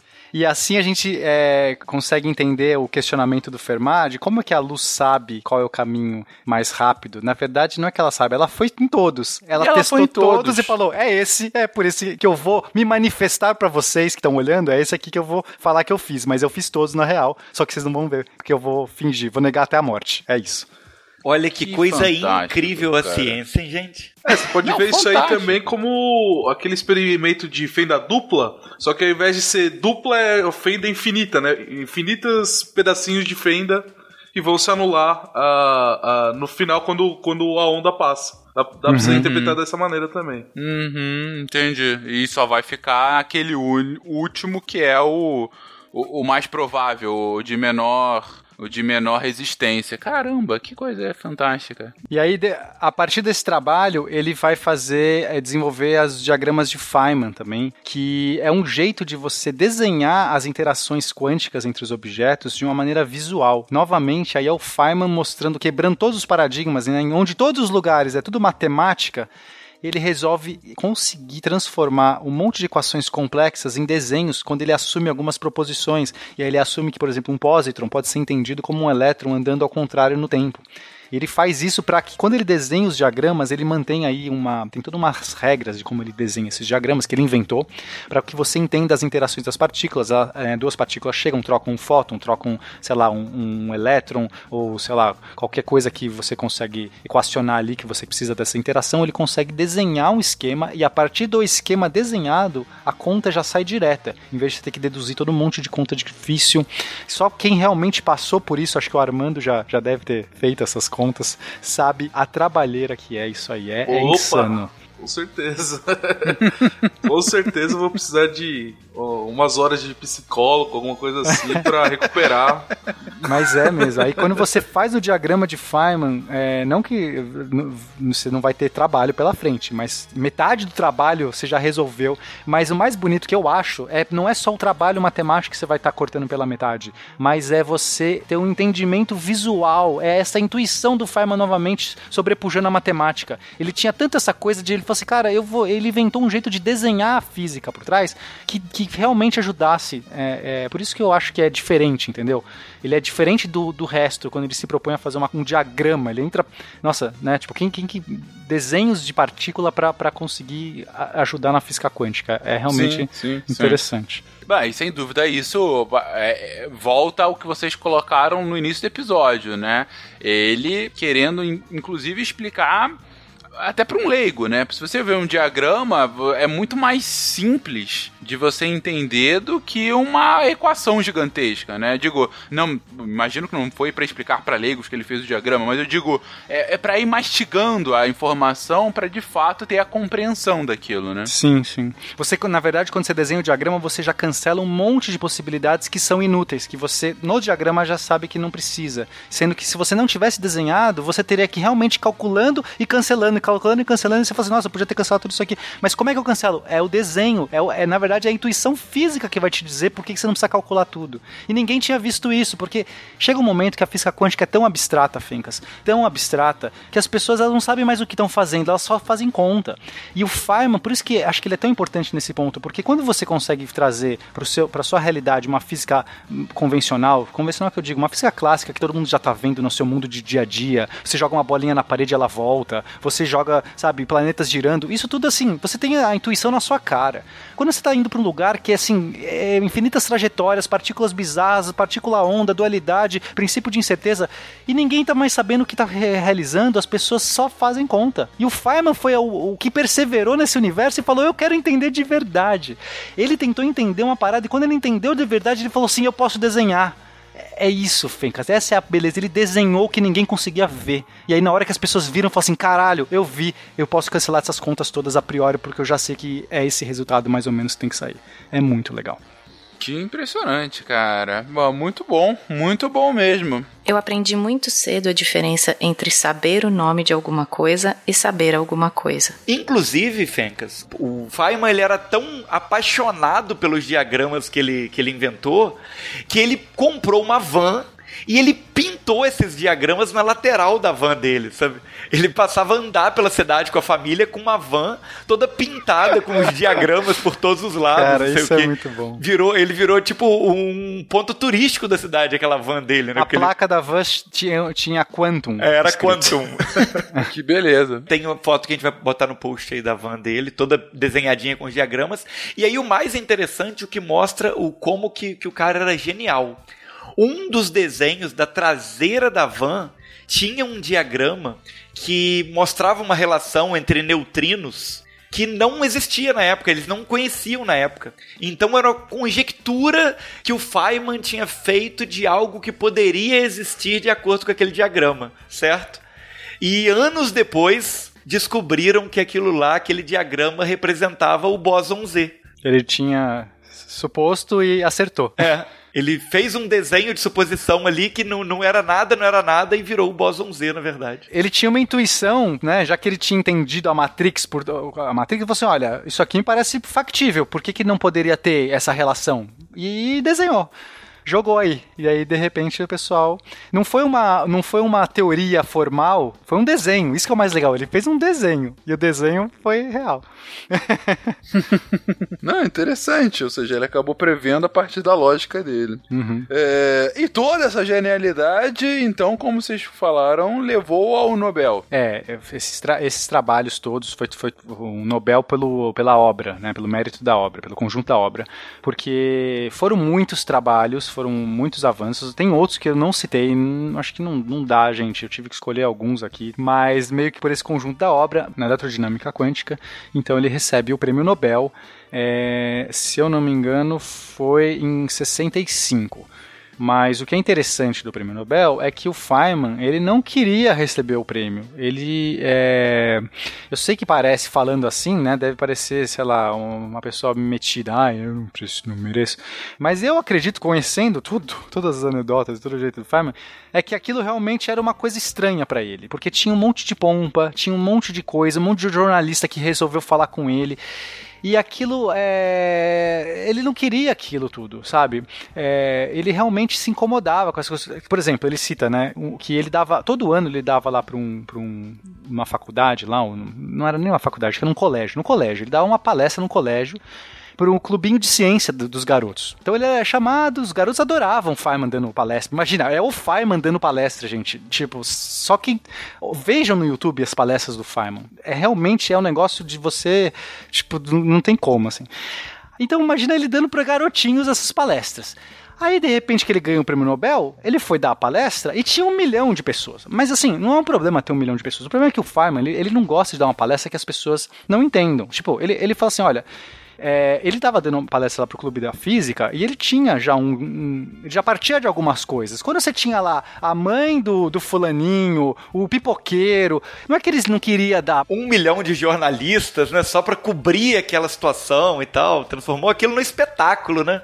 Exato. Então, assim, aí ele falou assim, cara, é, aí ele tinha que dar uma outra palestra que não era mais, não servia mais pros alunos do clubinho, que era o que ele queria fazer. Ele queria agradar, né, ele gostava dos caras do clubinho. Enfim. Então, ele resolve inventar uma técnica, ele, ele, ele finge lá, ele combina com os garotos do clube que ele vai, é, a palestra, ele vai anunciar a palestra, que é o nome de um cara qualquer. Vai ser o John, whatever, que vai dar essa palestra aqui, físico, não sei o que, sobre lá lá lá. Só que aí no dia ele aparecia e falava assim: gente, o John não sei o que me ligou e ele disse que não podia dar a palestra, então eu, ele perguntou se eu poderia vir no lugar dele. E dava palestra e ninguém estava preparado, não estava o jornalista, não estava ninguém. E aí ele dava palestra. Aí os caras ficaram putos, o, o, o dono da escola: como é que o Farman vem aqui se não me avisa? Enfim, toda essa coisa, né? Isso é só para citar um exemplo. Quando ele foi receber na premiação, também tinha todo um negócio que você não pode, você tem que abaixar pro, pro rei, você, você tem que fazer a corte. Essas coisas não conversam com o Farmer. Tinha o, o jantar, aí tinha que sentar perto do rei, tinha que não sei o que. Essas coisas todas para ele era só bobagem. Ele inclusive acho que manda uma, a foto, pede uma foto, né, para ele. Ah, Prêmio Nobel, manda uma foto. Ele manda uma foto dele tocando bongô. Tipo, Sabe? É, é, é, esse é, mas esse é ele, né? É, tipo, e eu entendo. Por isso que eu acho que não é só uma arrogância, uma, uma sei lá, uma, uma, uma, uma bobagem. Eu acho que isso tá muito impregnado no, no, no quem real- realmente ele é. Aquilo incomodou ele. É os valores que a gente falou no começo do cast, né? Lá que o pai dele é, tudo pregava lá, os valores de, de vida mesmo, né? Não aceitar autoridade, etc. Eu acho que tem muito a ver, sim. Ele até falou no discurso do, do Nobel, né? Ele tem que fazer um discurso, ele fala, não quero ser fútil, não quero ser vão, né? Ele não quer falar assim, ah, eu agradeço minha mãe, meu pai, Deus, porque me trouxe aqui. Ele não queria fazer aquilo, ele ficou pensando, só que ao mesmo tempo ele também não queria só falar, tipo, ah, obrigado, tipo, porque ia aparecer, enfim, ele, ele resolve fazer um discurso dizendo que, é, na verdade, a, a- ele, ele agradece, assim, a maior ag- agradecimento que ele tem, ele já ganhou, que é a- as coisas que ele aprendeu, que as coisas que ele realizou, que é as pessoas para qual ele aquele conhecimento agregou. E ele cita, né? é, tem várias coisas que ele fala, mas no final o que ele quer dizer assim, eu não queria o Nobel, ele só não se, você, o Nobel não é, eu já fui agradecido, já, já, já tive minha recompensa, o Nobel não precisava ter. Mas enfim, essa é a história dele recebendo o prêmio Nobel. Interessante, interessante. Tanta gente correndo atrás, enfim. Mas, mas eu sei que até antes disso, Feynman já esteve aqui em terras brasileiras, não? Sim, e, e, inclusive ele no Brasil teve as melhores histórias de todas, cara. O Feynman é um cara que, por tudo que a gente contou aqui, né, como que ele era brincalhão, as características dele, ele realmente tinha tudo a ver com o Brasil. E acaba que é muito por acaso que ele vem parar aqui. E ele se encanta com o país e volta várias vezes. E, e ele consegue um ano sabático na universidade que ele dá aula para poder passar o ano inteiro aqui trabalhando no Brasil também. Então ele vive uma experiência muito grande aqui. Ele conta que a, a ideia de vir, na verdade, surge porque ele deu carona para um mochileiro que veio passear na América do Sul. E aí ele decidiu que ele iria. O mochileiro falou que era muito legal, que ele iria vir para a América do Sul também. E aí ele começa a fazer aulas de espanhol, pensando que, poxa, tem muito mais países que falam espanhol do que que falam português na América do Sul. Só que por um acaso, quando ele começa a frequentar as aulas de espanhol, ele conhece, ele vê passando pela faculdade ali é, uma mulher muito, muito bonita, uma loura, ele fala que era muito voluptuosa e chamou muita atenção dele. E ele vai andando atrás dela e ele descobre que ela estava indo para aula de português. Olha. E aí ele acaba seguindo ela pra aula de português, começa, chega até a assistir algumas aulas, acaba ficando no espanhol mesmo depois, mas chega a assistir Não, algumas não, aulas. mas é, o mais interessante é a mente dele, que ele fala assim, é, ele fala assim, poxa, ela tá lá no português ou pro português, e ele pensa assim, não, que, que, que argumento é esse que eu vou ter pra fazer a aula por, por causa de uma mulher bonita? Não, eu sou muito, né, né, tipo, pô, que idiota, não é, isso não é argumento. Aí ele resolve, fala, não, vou fazer espanhol mesmo. E fica no espanhol, acho que ele nem chega a frequentar, ele, ele fica dilema se é se matricular no português e desiste e fica no espanhol, né, obviamente, a razão, né, dele falou mais alto. Só que aí depois que ele, quando ele tá, é, ele conhece um brasileiro lá no, na Cal, não sei se era na Caltech, no MIT, já não sei onde que ele tava nessa Ele época. na Sociedade Física em Nova York, no encontro que ele estava fazendo lá, ele encontrou esse brasileiro. Aí ele encontra o brasileiro que fala, né, que um né, físico lá, e fala assim: ah, vai lá pro Brasil, não sei o que, a gente pode. Vai ter um evento lá, vai ser muito legal. Se você quiser, eu arranjo tudo. Aí ele topa. E aí no final ele fala, pô, deveria ter seguido a loira, caramba, porque eu teria aprendido português. Ele sabe espanhol, não precisa falar português. Mas aí ele resolve fazer, é, ele começa a aprender português desesperadamente e, e depois ele aprendeu português. Mas ele passou, é, ele veio algumas vezes pro Brasil, teve uma vez que ele ficou um ano inteiro no Brasil. E então, assim, muito legal. Ele, ele gosta, ele gostou muito do Brasil. é, ele resolve, ele faz, ele fez tantas coisas bizarras aqui, Fencas, mas é, acho que uma das coisas mais, mais bizarras é que ele se inscreveu num bloco de carnaval pra tocar frigideira. E ele Tocar a frigideira? é, é um instrumento que é uma frigideirinha assim. É tipo uma- um tamborim, só Bate que é uma igual um tamborim, só que é uma frigideirinha. sabe? É. E, e, e uma das coisas mais legais é que o Fireman, ele, ele, o que ele se dedica a fazer, ele começa a fazer muito bem. Então ele era um cara que não sabia nada de ritmo, ele era um tosco no ritmo. As pessoas no começo zoavam muito, ah, o gringo, o gringo, não sei o quê. Era tudo do gringo, para de tocar, né? O cara, o, o mestre lá da, da, da bateria ficava ouvindo assim, tem alguma coisa estranha aqui, ah, é o gringo de novo, e xingava o Fireman.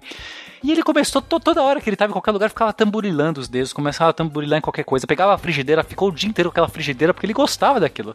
E no final, Fencas, Ele fundou o Olodum, é um dos fundadores. é, é tipo, é tipo isso. Ele vai virar o, o melhor da frigideira. Tanto é que tem uma, um evento que, que são chamados apenas algumas pessoas. É um cara da frigideira, um cara do, do, do pandeiro, um do não sei o quê. E ele é chamado, ele é o cara da frigideira pra fazer uma, tem uma festa fechada. Uma festa na floresta.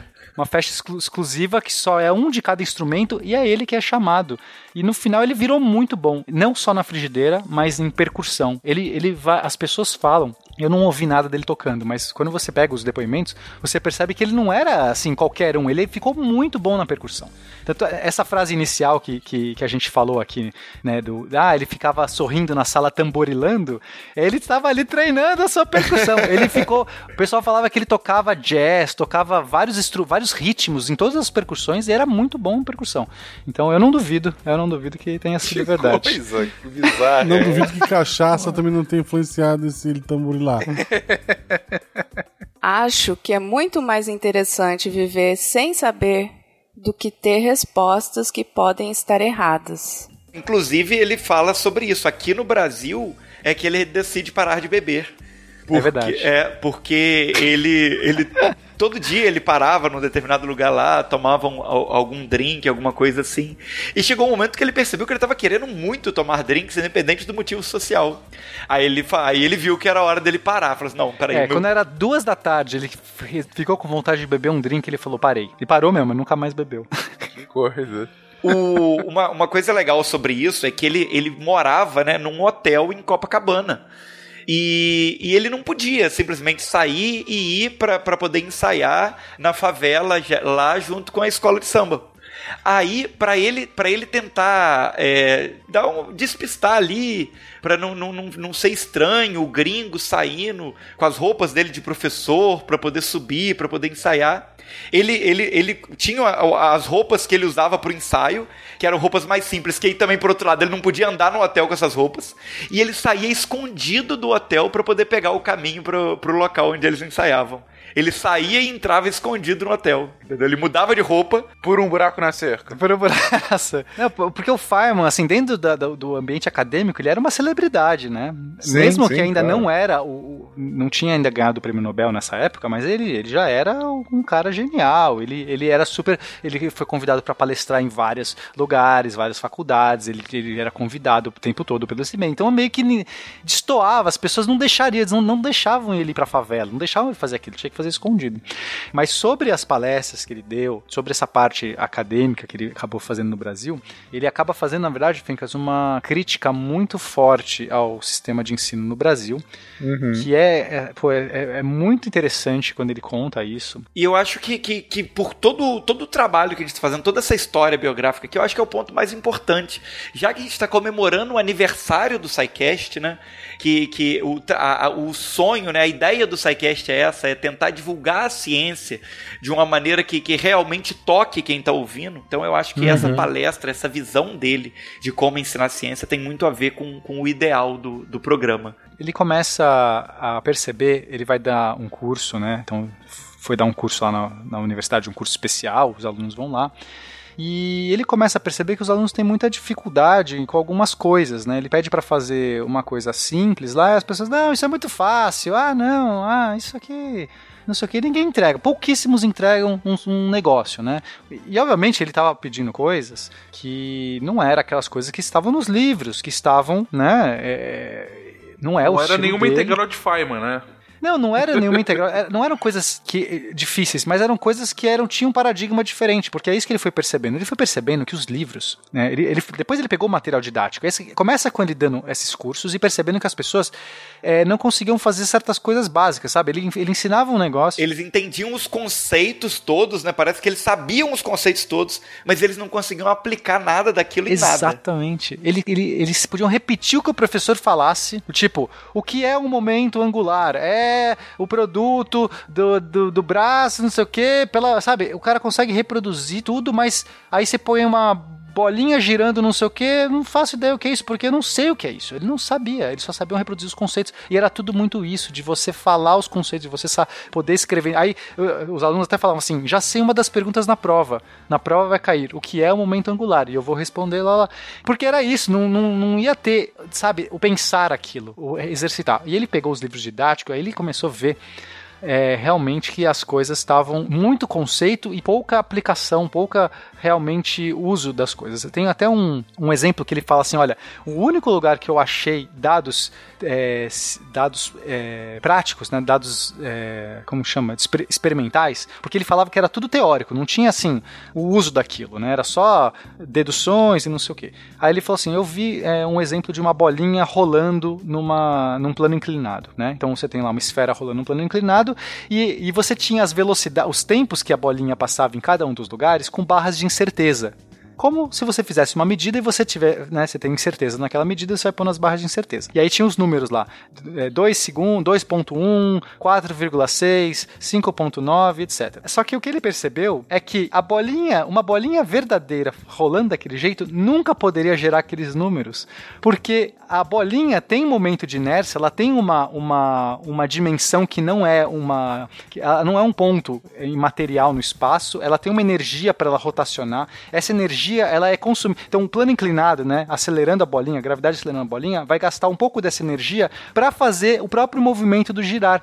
E aqueles dados foram gerados, foram fakes, fakeados, com uma bolinha sem massa descendo, né, ou sem momento de inércia descendo a rampa. Então nem aquilo servia para nada, porque é isso que estava falando, aquilo não serve para as pessoas, porque elas vão ali você acha que aquilo é um experimento físico e não é aquilo é só uma ilusão. E as pessoas vão olhar aquilo e achar que aquilo é, um, aquilo é até pior, porque parece um instrumento físico. E não é. E os livros todos estavam recheados com essas. Não com isso, né? Porque não tinha dados experimentais, aquilo era o único caso fakeado, mas o resto era só coisas é, é, teóricas e conceituais, sem realmente o, o, uso da prática. Aí ele, inclusive, fala que vai fazer uma. uma é, fala assim, Feynman, você faça uma crítica, faça. É, fale alguma. Uma, faz uma palestra que você fale o que você quiser. Ah, vou vou falar então do ensino do Brasil. Pode ser? Pode, o que você quiser, Fábio. Pode falar, a gente precisa ouvir essas opiniões, é muito importante. Então tá bom, mas olha, posso falar qualquer coisa mesmo? Pode, claro, pode falar qualquer coisa mesmo. Aí ele vai lá, né? E aí ele chega com o livro, né, no dia da palestra, né? Exatamente. Fala aí, aí a primeira coisa que acontece quando ele chega com o livro é que um dos caras que tinham chamado ele para dar palestra fala: Poxa, você vai comentar alguma coisa desse livro? Porque o cara que escreveu esse livro tá aqui. Todo mundo acha que esse livro é um livro muito bom. Aí o mas já viram? Não, peraí. Você disse que eu podia falar o que eu quisesse, não é? E aí todo mundo já começa a ficar nervoso, mas vai lá, né? Ele foi chamado para isso. E aí é quando ele conta disso tudo e ele dá aquela pancada, né? Que ele fala, ó, eu chamei, eu, o principal motivo dessa minha apresentação aqui é provar para todos vocês que não se está ensinando ciência nenhuma aqui no Brasil. Ainda bem que hoje isso mudou, né? Pô, exatamente. 1951, é isso? É. E o mais interessante é que nessa ele, ele fala assim, para provar isso eu vou abrir aleatoriamente em qualquer lugar desse livro e ler para e mostrar para vocês que não, essas coisas não estão ensinando nada. Aí ele pega assim, né, faz aquele vrum com a mão, para em qualquer lugar e fala, ah, aí eu nem lembro o exemplo, acho que era é triboluminescência. Triboluminescência. É, bom, não vou lembrar exatamente, mas era uh, quando um cristal. É, é quando é o cristal era? é friccionado, tararau, tararau, tararau. Aí ele lê o que que tá lá. É, ele lê, né? Um cristal friccionado emite um pulso de radiação, não sei o quê. Aí ele fala assim, tá, vou- é, e não tinha mais nada ali. Ele falou assim, alguém pode dar um exemplo de tribiluminescência? Alguém sabe o que é isso? Não sei o que. Ele- aí ele pega, por exemplo, ele fala assim, se eu pegar um, um cristal, de um, um bloquinho de açúcar e, e- e espremer com um alicate e vai sair luz, isso é tribiluminescência. Só que as pessoas quando leem isso, elas não podem chegar nas suas casas e fazer o experimento porque elas não sabem o que é isso. Elas não fazem ideia o que é isso. Elas só sabem que um cristal genérico, nem sabe que cristal que é esse, não sabe nada disso, não tem nada. As pessoas não podem experimentar, elas não conseguem nem ser curiosas porque o livro simplesmente não dá, não dá chance. É- é- é- são conceitos atrás de conceitos e nada do mundo físico, nada do mundo real. E, e- enfim, é, essa é grande crítica que ele faz.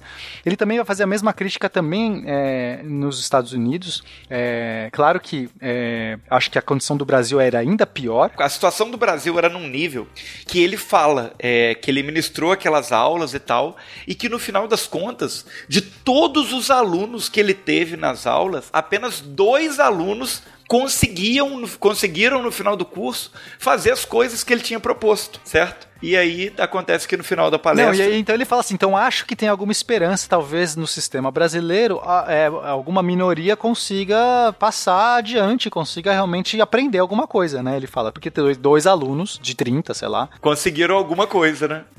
E um deles era Roberto Pena. É. pam, pam, pam. Não, aí um deles levanta a mão e fala assim: não, eu sou um aluno do exterior, eu. Eu, Eu estudei na tive- Alemanha. Estudei na Alemanha, eu tô vindo aqui. Acabei de chegar. E outro era uma coisa parecida também. É, o não- outro ele, ele, ele conta que ele estudou na época que o Brasil estava no esforço de guerra lá e não tinha professores na universidade. Então ele acabou estudando sozinho. É verdade, ele estudou autodidata. Caraca, cara. É.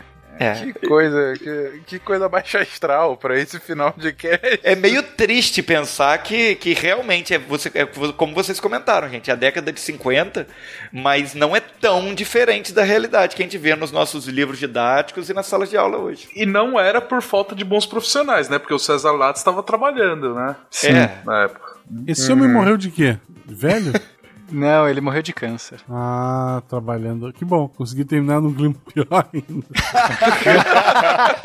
Vamos falar um pouco mais de bomba atômica pra Não, terminar mas peraí, numa mas peraí, boa. se serve, se serve de consolo, quando ele morre, ele faz uma, mais uma das declarações dele que, que mostra assim como que ele era uma pessoa espontânea, Antes né? ou depois de morrer? É, ele faz declaração depois. Antes de morrer, né? Ok, Antes de morrer. boa, boa. Mas tem a ver com poder falar, talvez, depois de morrer, porque o que ele diz é o seguinte: ele fala pra esposa dele, né, antes de morrer, que ele odiaria ter que morrer duas vezes, porque esse negócio de morrer é muito chato. A esposa, você diz, ele casou de novo, né? Porque a outra tinha morrido. Ah, ele casou pela terceira vez, é, essa já seria a terceira esposa, Ê, que com quem ele teve dois filhos. Eu prefiro ter perguntas que não podem ser respondidas do que respostas que não podem ser questionadas. Ah, Fencas, rapidinho antes de acabar, é, acho que é legal citar o envolvimento dele no episódio da, na explosão da Challenger. Não, não, não, ele não causou a explosão. Ele explodiu a Challenger, foi uma brincadeira Calma, dele. gente. Só de sacanagem, né? Ele fez uma brincadeirinha lá, colocou um urânio lá dentro. Não, o que acontece é, quando né, rolou, né, mais um já, já que é clima ruim, né, vamos lá. Teve a explosão da Challenger e, em 86, né, matou aí todos os tripulantes. Aí foi, uma, foi feita uma comissão para avaliar o que aconteceu, né, pra, e o, e o Fireman foi chamado para essa comissão. Mas colocaram, é, tinham que colocar pessoas importantes para dar aquela, aquela, é, as pessoas terem, terem convicção, né, não era uma coisa bobagem, porque a pressão pública foi muito grande, mas eles, eles realmente achavam que ia ser de boa, iam colocar as pessoas, às vezes iam assinar uns papéis e os engenheiros iam dizer o que aconteceu, só que chamaram a pessoa errada, né? Chamaram o Feynman. O Feynman nunca faria isso. O Feynman, Fencas, ele fez uma análise da NASA insana, insana. Ele foi em todos os níveis, no chão de fábrica, ele falou com cada com os engenheiros, ele começou a entender os processos, como que funcionava a logística. Ele não terminou só com o relatório da, da Challenger, ele terminou com o relatório de como a NASA funcionava e como ela era ineficiente. Exatamente. E, e, assim, coisas que ele percebia era quando ele falava com os engenheiros de fábrica, para assim, uma- ele, ele falou assim: ah, eu quero tentar descobrir qual é a chance que vocês. Quanto que vocês atribuem a probabilidade de, de dar uma falha no processo? Então os caras falavam assim, né, os engenheiros, os superiores, uma em 100 mil, a chance de falha. Não, isso aqui foi um evento ca- único, porque não sei o que. A, gente tem todo um controle com mil tarefas, não sei o que, uma em 100 mil.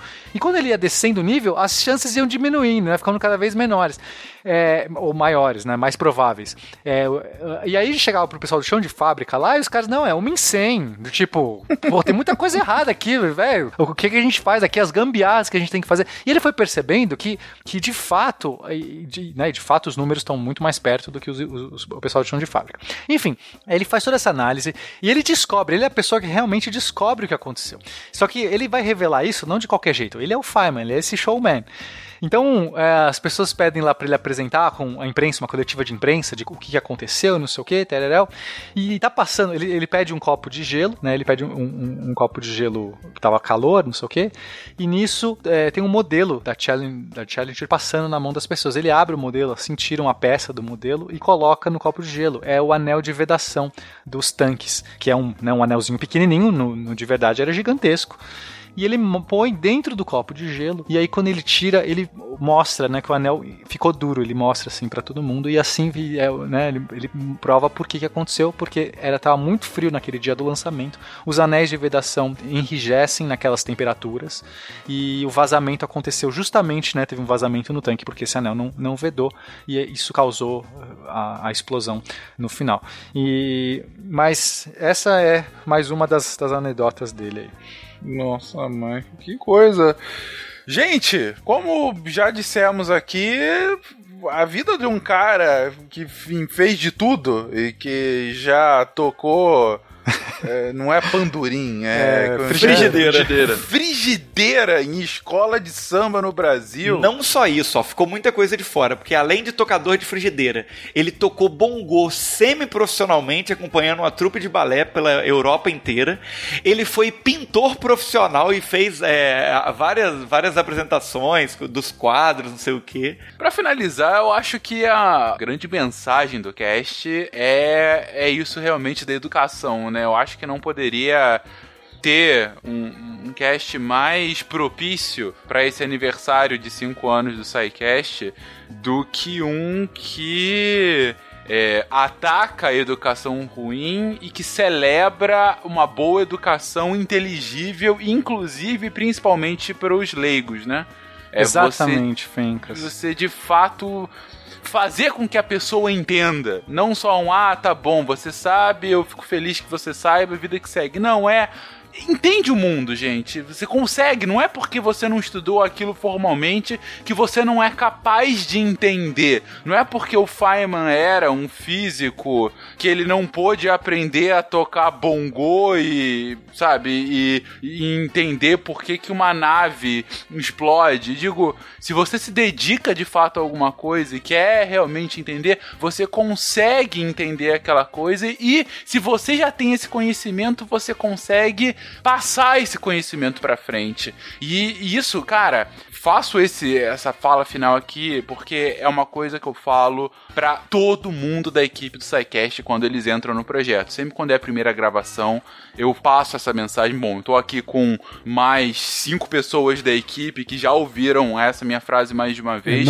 e eu continuo dizendo. É, não respira, sim, realmente. Eu falo isso geralmente quando a pessoa tá com algum problema no microfone.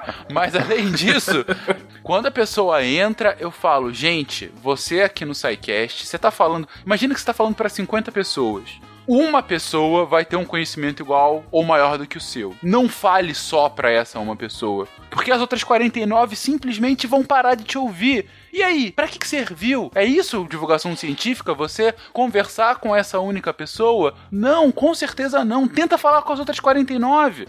É claro que essa uma que sabe tanto ou mais com, do que você, às vezes vai achar até enfadonho quão básico você pode ser, mas não, você tem que falar com todo mundo, você não pode deixar ninguém para trás. Porque quando você fala com todo mundo, é aí que você faz a real divulgação científica, é aí que a ciência se torna maravilhosa. E cara, se tem uma coisa, se tem duas coisas que eu aprendi nesse cast de hoje. Primeiro é por que, que o Pena é dessa forma? Porque, cara, você é tão caótico e aleatório quanto o Feynman. E o segundo e mais importante é não deixa ninguém para trás, cara. É, é, ensina, passa o seu conhecimento para todo mundo, porque todo mundo é capaz de aprender.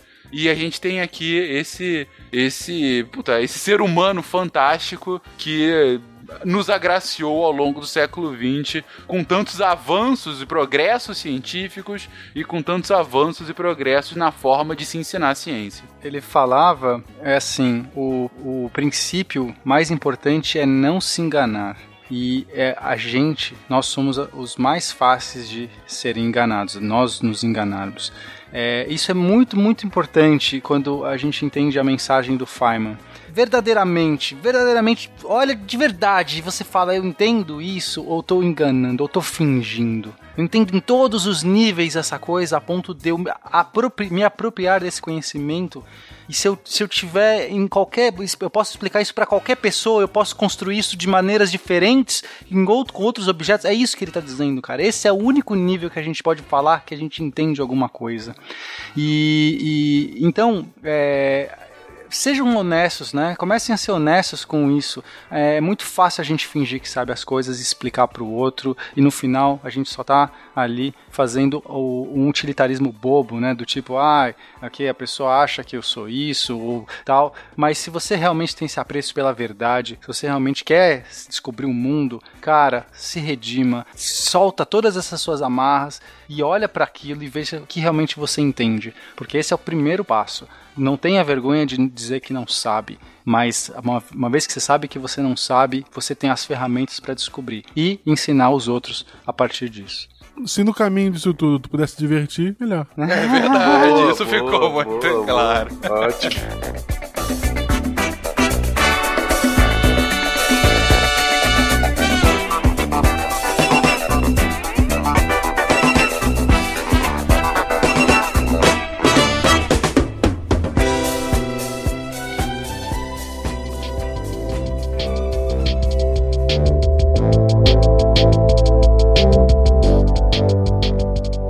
Sociedade moderna parece estar sofrendo algumas ameaças graves. E aquela em que eu gostaria de me concentrar e que na verdade será o tema central, embora haja um monte de teminhas secundários, o tema central de minha discussão é que eu acredito que um dos maiores perigos para a sociedade moderna é o possível ressurgimento e expansão das ideias de controle do pensamento. Ideias como as que Hitler teve ou Stalin no seu tempo, ou religião católica na Idade Média, ou os chineses hoje. Acho que um dos maiores perigos é que isso aumente até englobar o mundo inteiro. Richard Feynman, Simpósio Galileu, na Itália, 1964.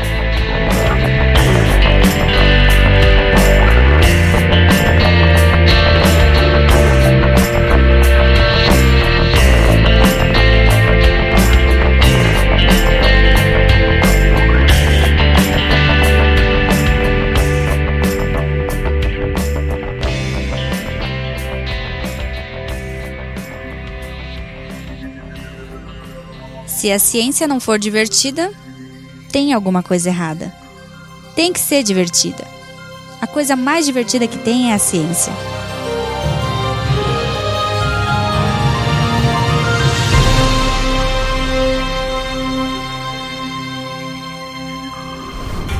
Este programa foi editado por Tapcast. Edições e produções de podcast.